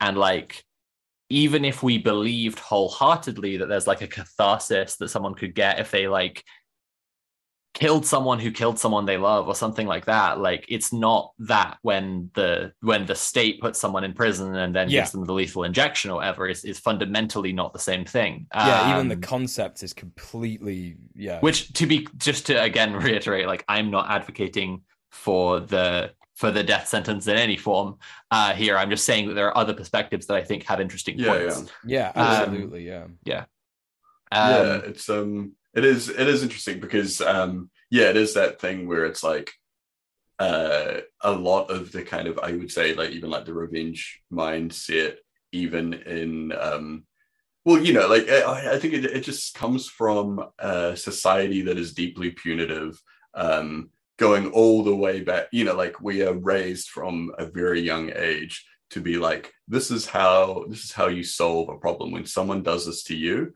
You know, like we, um, you know, like you know, this harm needs to be addressed in this way, and um, they talk a lot in the book about how the um they they refer to the UK, but it, I think it applies in most, you know, pretty much most um, places in the imperial core and even further abroad, where it's like they talk about outsourcing these interactions. So something happens and some harm has been done, and it's outsourcing that this the solving of this kind of conflict to to cops to social workers to all this kind of stuff whereas like um the ideal well like you know from the brick by brick perspective is that the ideal society kind of um, would arm people with the tools to solve these things as a community themselves you know? Like um so you don't need to you don't need to go to the state. You don't need to go to the you know the cops or anything like that because you're like okay well this person is stolen from me. So um you know we have the ability to address that as a as a community group you know which um, yeah, uh, Nats yeah. just Nats just linked me the thing I was referencing on Discord here, and it's called 31 Theses, a manifesto. So I get, you know, we're dealing with another manifesto with a slightly different, but I think in many ways the same kind of per- perspective. And like it's start the 31 Theses start with like thesis one. Uh, every rapist is a cop without a badge. Thesis two: Every cop is a rape is a rapist with a badge. Yeah. Um, and like kind of kind of walks through these points uh make like you know very logically and just like showing how it's maybe something we could discuss another time in much more depth but like the the kind of one of the things that crucially says is like we do not and never have advocated for the introduction of standard procedure rule or policy of executing every rapist and we're tired of this disingenuous straw man uh like they're, they're basically just saying like if there's a question of of your individual kind of sense of catharsis or justice or whatever that is just a, that that's that's a different question to do like than how does society function? And i think that really ties into like everybody drink like what david graeber talks about in debt the first 5000 years where like the um someone just mentioned that Wardrella just mentioned that in chat. Um basically basically like um if we're asking the question what is justice one thing we'll immediately bump into is that people in the society we live in seem to think that justice has a lot to do with debt. Like they think they think that when something's happened something has to balance it out and that would be justice which is a which is fundamentally like our symbol of justice is the scales right? Which is literally a tool of trade. Like it's literally for weighing out and like bartering or whatever. Like it's um like the idea that we need to balance things and correct a debt with justice is is a i'm not going to say it's a flawed idea. Uh, i'm going to say it's an idea we are allowed to actually question because that's the more like the radical step that people are missing that we can't even question that idea. And i think that that's what these do right? Like every other framework for justice has still asked like how do we balance things to make to make it right? Punitive justice is like an eye for an eye because it's like literally an exchange. And then like rehabilitative justice is like well uh it's still the punishment but then on top of that hopefully we will give this person opportunities. And in, in many ways like uh what was it? Like um i've forgotten the name of the other one. Anyway like transformative justice again like by being about like society at large and the transformation of society at large into into a world that could actually exist without prisons like is demanding a reframing of justice that has nothing to do with debt like i'm really regretful that like i first kind of heard about transformative justice through this framing that was about like if someone's harmed you then what do you want to blah blah blah? Because again like i just think it's so individualistic and actually like the answer that they are getting at that i think transformative justice more broadly gets at that we all need to get is like if we're going to have justice like it basically means to view every opportunity every, sorry to view every time injustice occurs as an opportunity to move society towards a better one. Like I every yeah. time there's like, oh, something's happened, we need to correct something. What we need to correct is everything. Like it's like I- looking at like I guess like instances of harm as like a kind of more like a community failing as opposed to like um the individualist thing. It's like, you know, like what what what are we not doing? Like or what what are we doing or what are we not doing that has allowed something like this to happen? Yeah.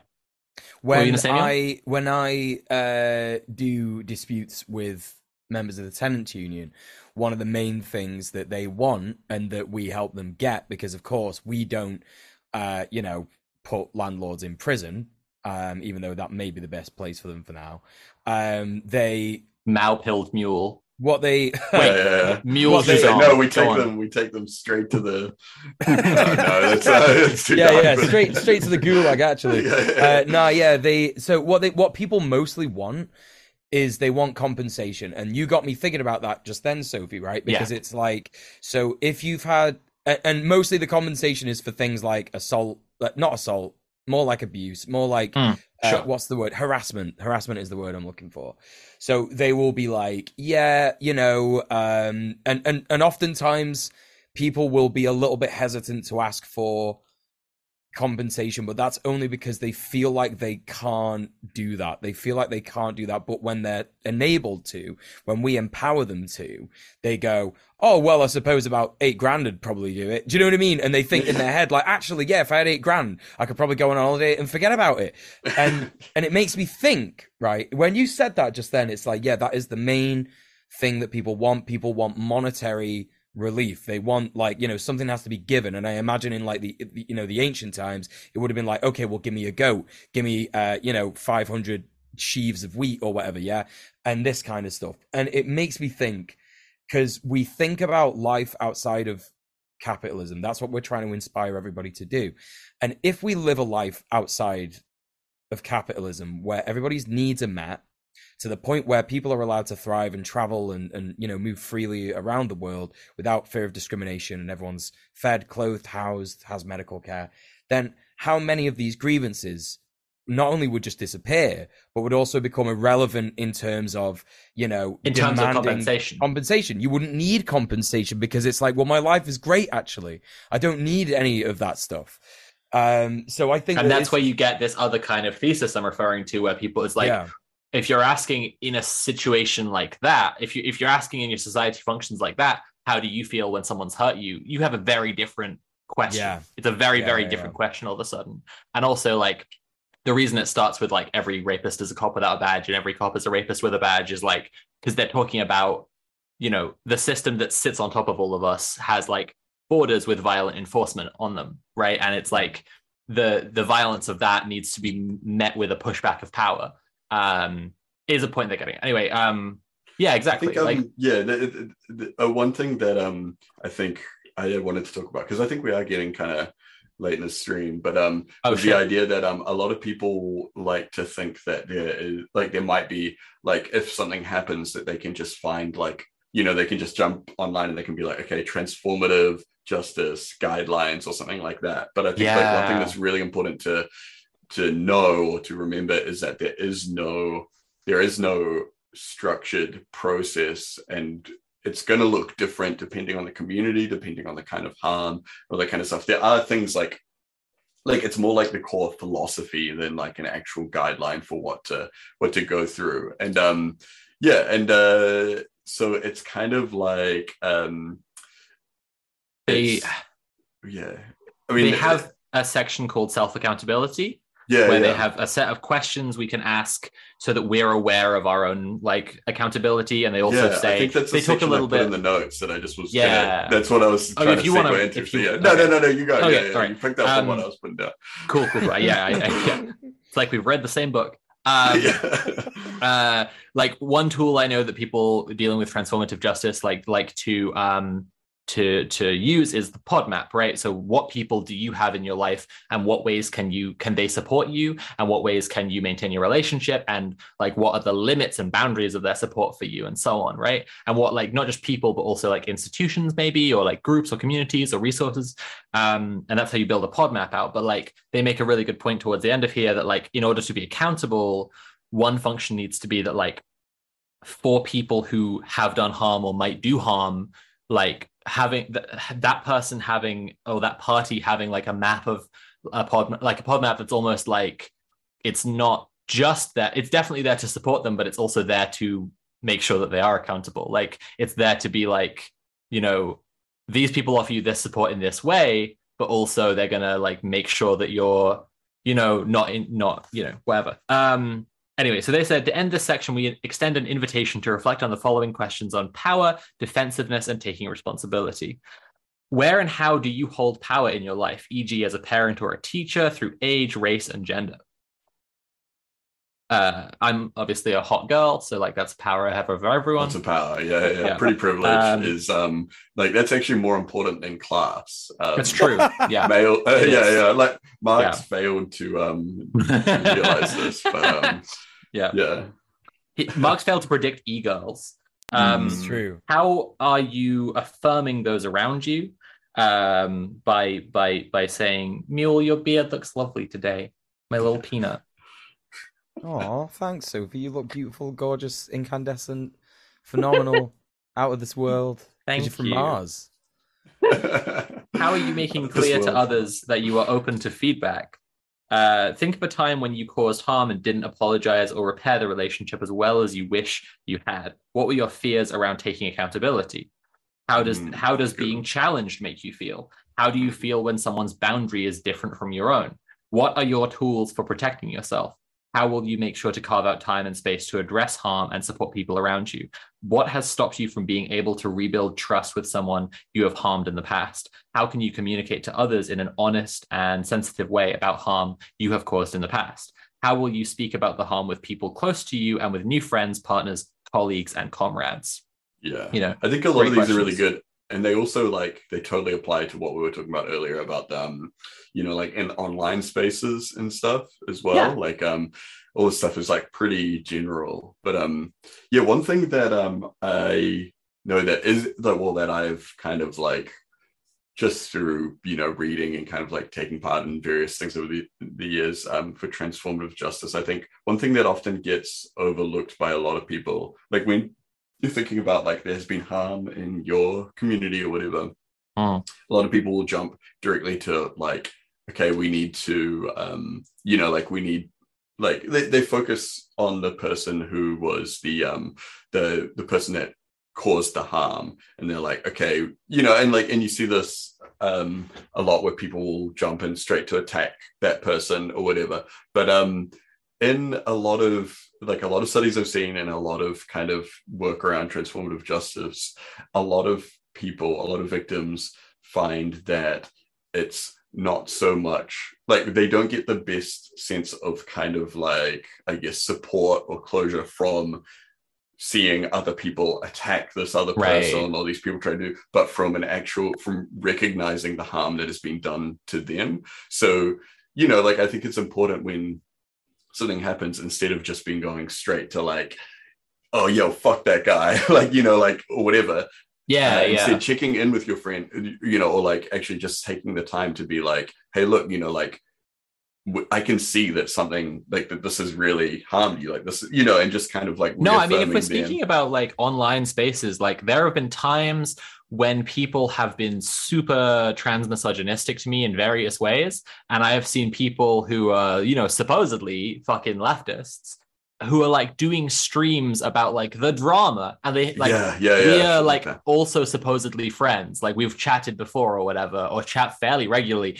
and like before even checking in with me like they are live and streaming to talk about like yeah, yeah, yeah. this thing's happening with sophie from mars and these people and it's like fucking okay that's cool nice one Normal. good job Yeah, man yeah. Very normal. so shit. normal yeah and i yeah, do it's, think it's like pretty gross. I think there's I think so I think that there's checking in and I think I think there's also like there being a community understanding of what has happened. I Yeah, think yeah. that's another thing that's really important to people's sense of justice. Like I think that if someone, you know, like if someone as hard as this is to imagine, like suppose some like white leftist was really racist, um that ne- like that never happens. That never happens. That's Um, really hard to, to try really and hard picture in my head. Actually, not nothing Um, like that's happened recently at all. or or like every two weeks since the dawn of the online left. Um yeah, but like um you know i think that i think that there being a popular understanding of like the way in which someone was racist is one of the things that like would help the like help the uh like the the people of color in the community to feel like welcome and safe in the community is if like they saw that everyone was like very clear on what had happened which feels like a really hard thing to kind of establish uh, in an online space because obviously like it's it's so esoteric and so full of like uh people just like you know playing telephone and just like twisting things constantly but like i do think that if we had principles towards trying to like understand what has happened you know if, if we had these transformative justice principles and one of them had to do with like knowing that knowing clearly what's happened and then and understanding why it's wrong was a really important thing to for like processing harm i think that we could actually achieve that. Like it doesn't have to be like we're trying to completely destroy and remove the person who did the bad thing. It can be like we're all agreed on why the bad thing was bad. Like if that same person like keeps doing it and shows like is showing everyone that like they're just doing it because they're a fucking grifter and they just want more clout and money or like they're just doing it because they're that like they they are just like deep down racist and they have this like this like in, ingrained beliefs or whatever you know that that's a different conversation about like you know that person being excluded because they've got this clear track record. But like and that's to do with like community safety and what you want your community to be about. But like i think that i think that like people processing that harm has happened by being like well this is what happened is kind of a huge first step right? Like if the community were easily able to be like this white leftist was racist in this way. This harms the community of color because of this like this is a or whatever like and we just were like cool we understand what's happened there. You know you can i think i'm trying to say that shared understanding is probably like the fundamental thing as hard as it is to get that on the internet. And like but if you had that shared understanding of what had happened you could also have a shared understanding of like what does that person need to do to then be acceptable? Like to, you know Yeah. because because like you know an apology is just a fucking gesture but like it can be enough sometimes yeah, yeah, yeah. if yeah, if yeah, you've all got a shared understanding of what's happened and Yeah. someone's like yo i'm really sorry that was fucked up and it, you know i don't i don't make excuses for it but i do understand what happened yeah, like it, that for a lot of people would be enough i just think both sides of it like supporting people who've been harmed and like what a person needs to do to show that they're not going to be harmful again both Yeah. come out of a shared understanding so i'm, I'm kind of like if we wanted that for the online left like understanding why a shared understanding is important would probably be like the absolute fundamental and then from Yeah. there you're like how does this person need to change Like that was the that was the biggest one. It was like, okay, so you know, what's the root cause of this as well? Like because that th- these are really the things that need to be attacked, right? Um, again, it's like Michael Brooks, be ruthless with systems. You know, just absolutely ruthless.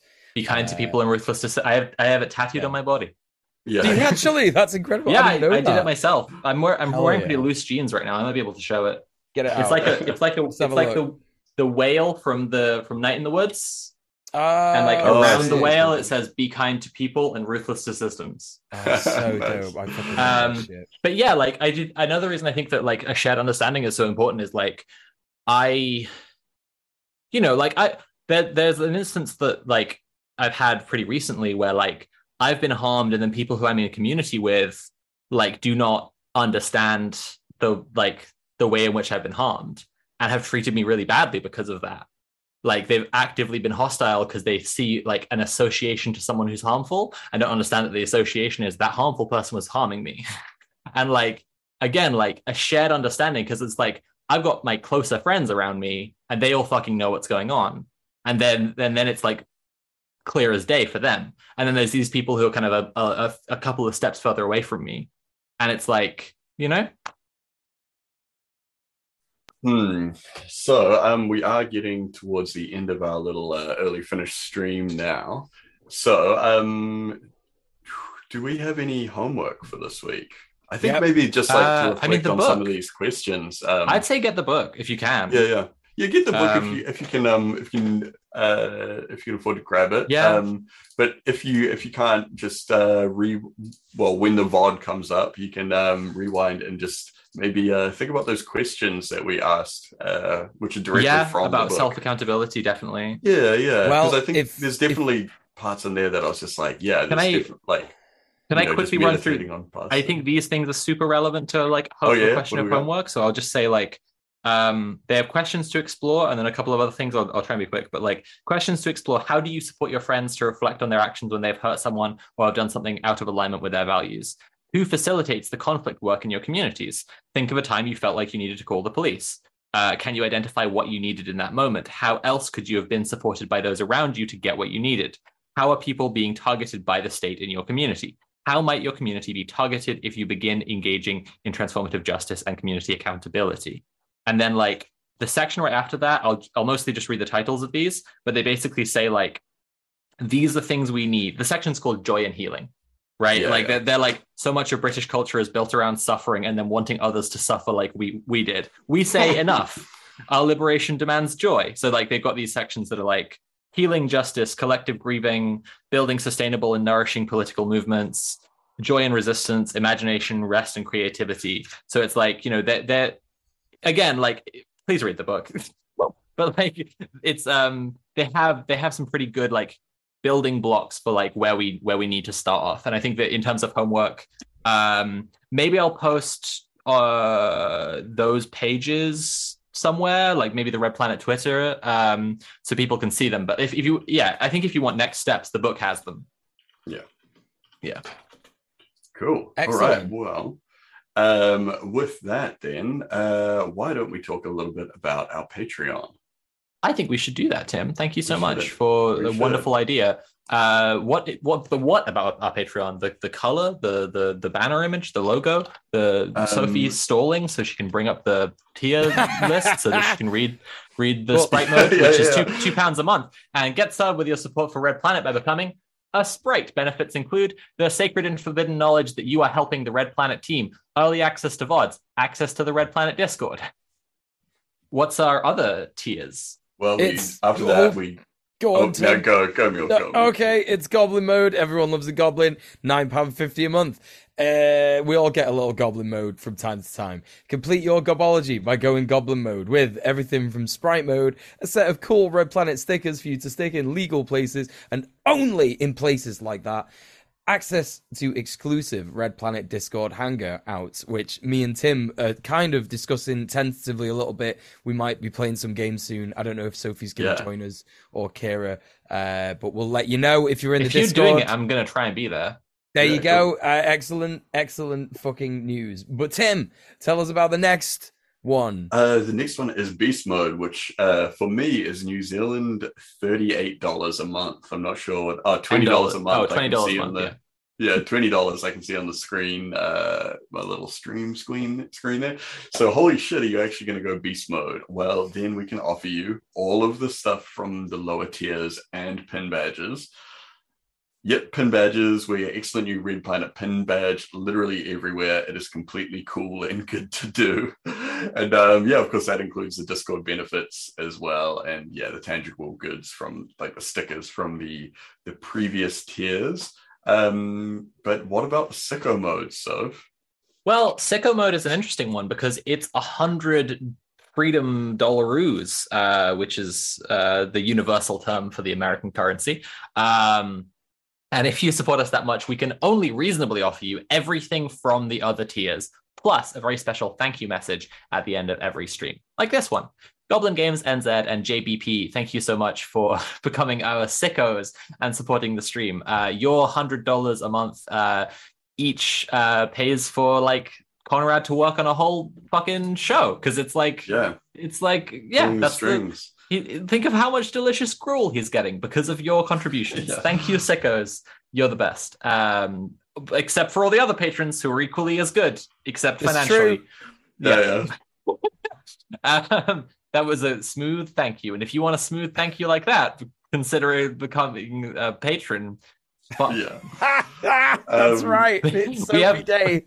We have goals. Uh, we're trying to get to 900 quid. We're currently about Mm. 600 quid uh, with a couple more sickos or a bunch more sprites or not that many more goblins or certainly not that many more beasts. Uh, we could absolutely hit that goal. And if we do that, Yeah. we're going to get an editor, which means we're going to have loads of little clips. We're also going to be able to produce a little bit of documentary content, which we're really fucking excited about. And I'm really excited about forcing Mule to play a tabletop role playing game with us because he doesn't Oh want to. yeah, I But don't want will. to do it. I will. that would will. be like the celebratory stream. Well, um, Yeah. yeah, yeah, we'll do that.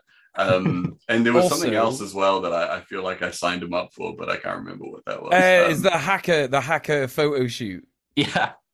Um, I do also want to say because I think we don't do this often enough. Uh, but if you've been watching on YouTube chat, we're sorry that we don't look at the YouTube chat as often as we should. Oh, If you are watching our VOD on. YouTube, please like, comment, and subscribe. It really helps us out. Yeah. but I've got some other people that you should like, comment, subscribe, and really help out. And her name is Sophie from Mars. Wow. we found you? Oh wow, you uh, P- uh, fucking uh, P-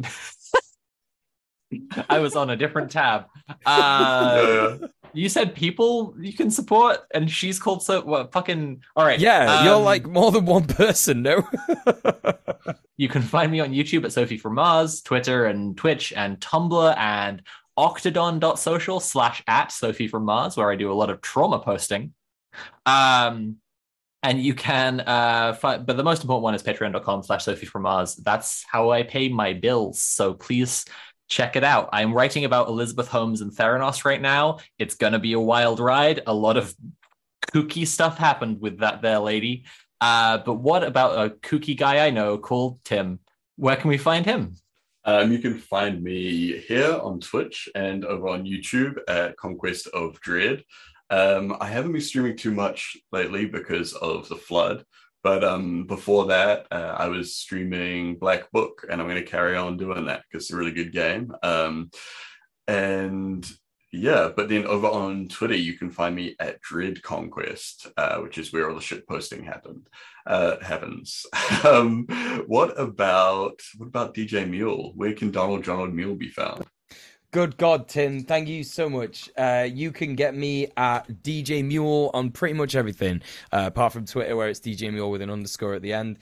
Um, I do. Uh, what is it? What what do I actually do? I do Twitch. I stream from Monday to Thursday, uh, about five to six p.m. UK time till late. Uh, just doing politics, video games, all that nonsense. Uh, we. I am also a YouTuber. I'm working on a video at the moment. It's still in progress. Uh, getting back to work on it this week. It's about Berserk, the manga Berserk, and how it is a queer polyamorous love story. It's going to be a really, really good video. I'm really happy with how it is turning out at the moment. Uh, yeah, support me on Patreon. I'm doing it all, you know, all the updates, they're on there. You can find out actually what's going on there.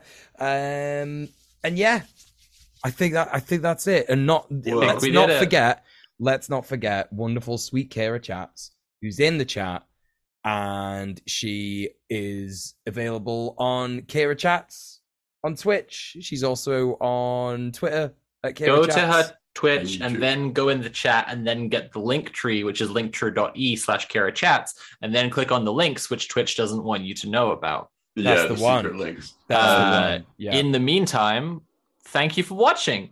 Next week, Also, we What? need to give a big shout out to our sickos. I literally did that. We did. Oh, we did, did. you? Oh, okay. It's I Tim must have Day. missed Tim. Day. That's in I. Um, But uh, Well, thank you for watching. And next fuck week we, sickos. Yeah. we we thank you for the Sorry, support of our sickos, patron. And uh, we'll we'll see you next week when we're talking to we don't know yet. It's a surprise even to us. Bye. See ya. Thanks for listening to this episode of Red Planet. If you enjoyed the show, leave a five star review on Apple Podcasts and tell all your comrades about it. Find more on the show, including where to watch live at redplanetshow.com. Follow us on Twitter and TikTok at red underscore planet underscore TV. And there's even more at our Patreon, patreon.com slash red underscore planet. Our music is by Jasper Byrne. Red Planet is produced by Conrad Zimmerman in association with Mercenary Creative. See you next week.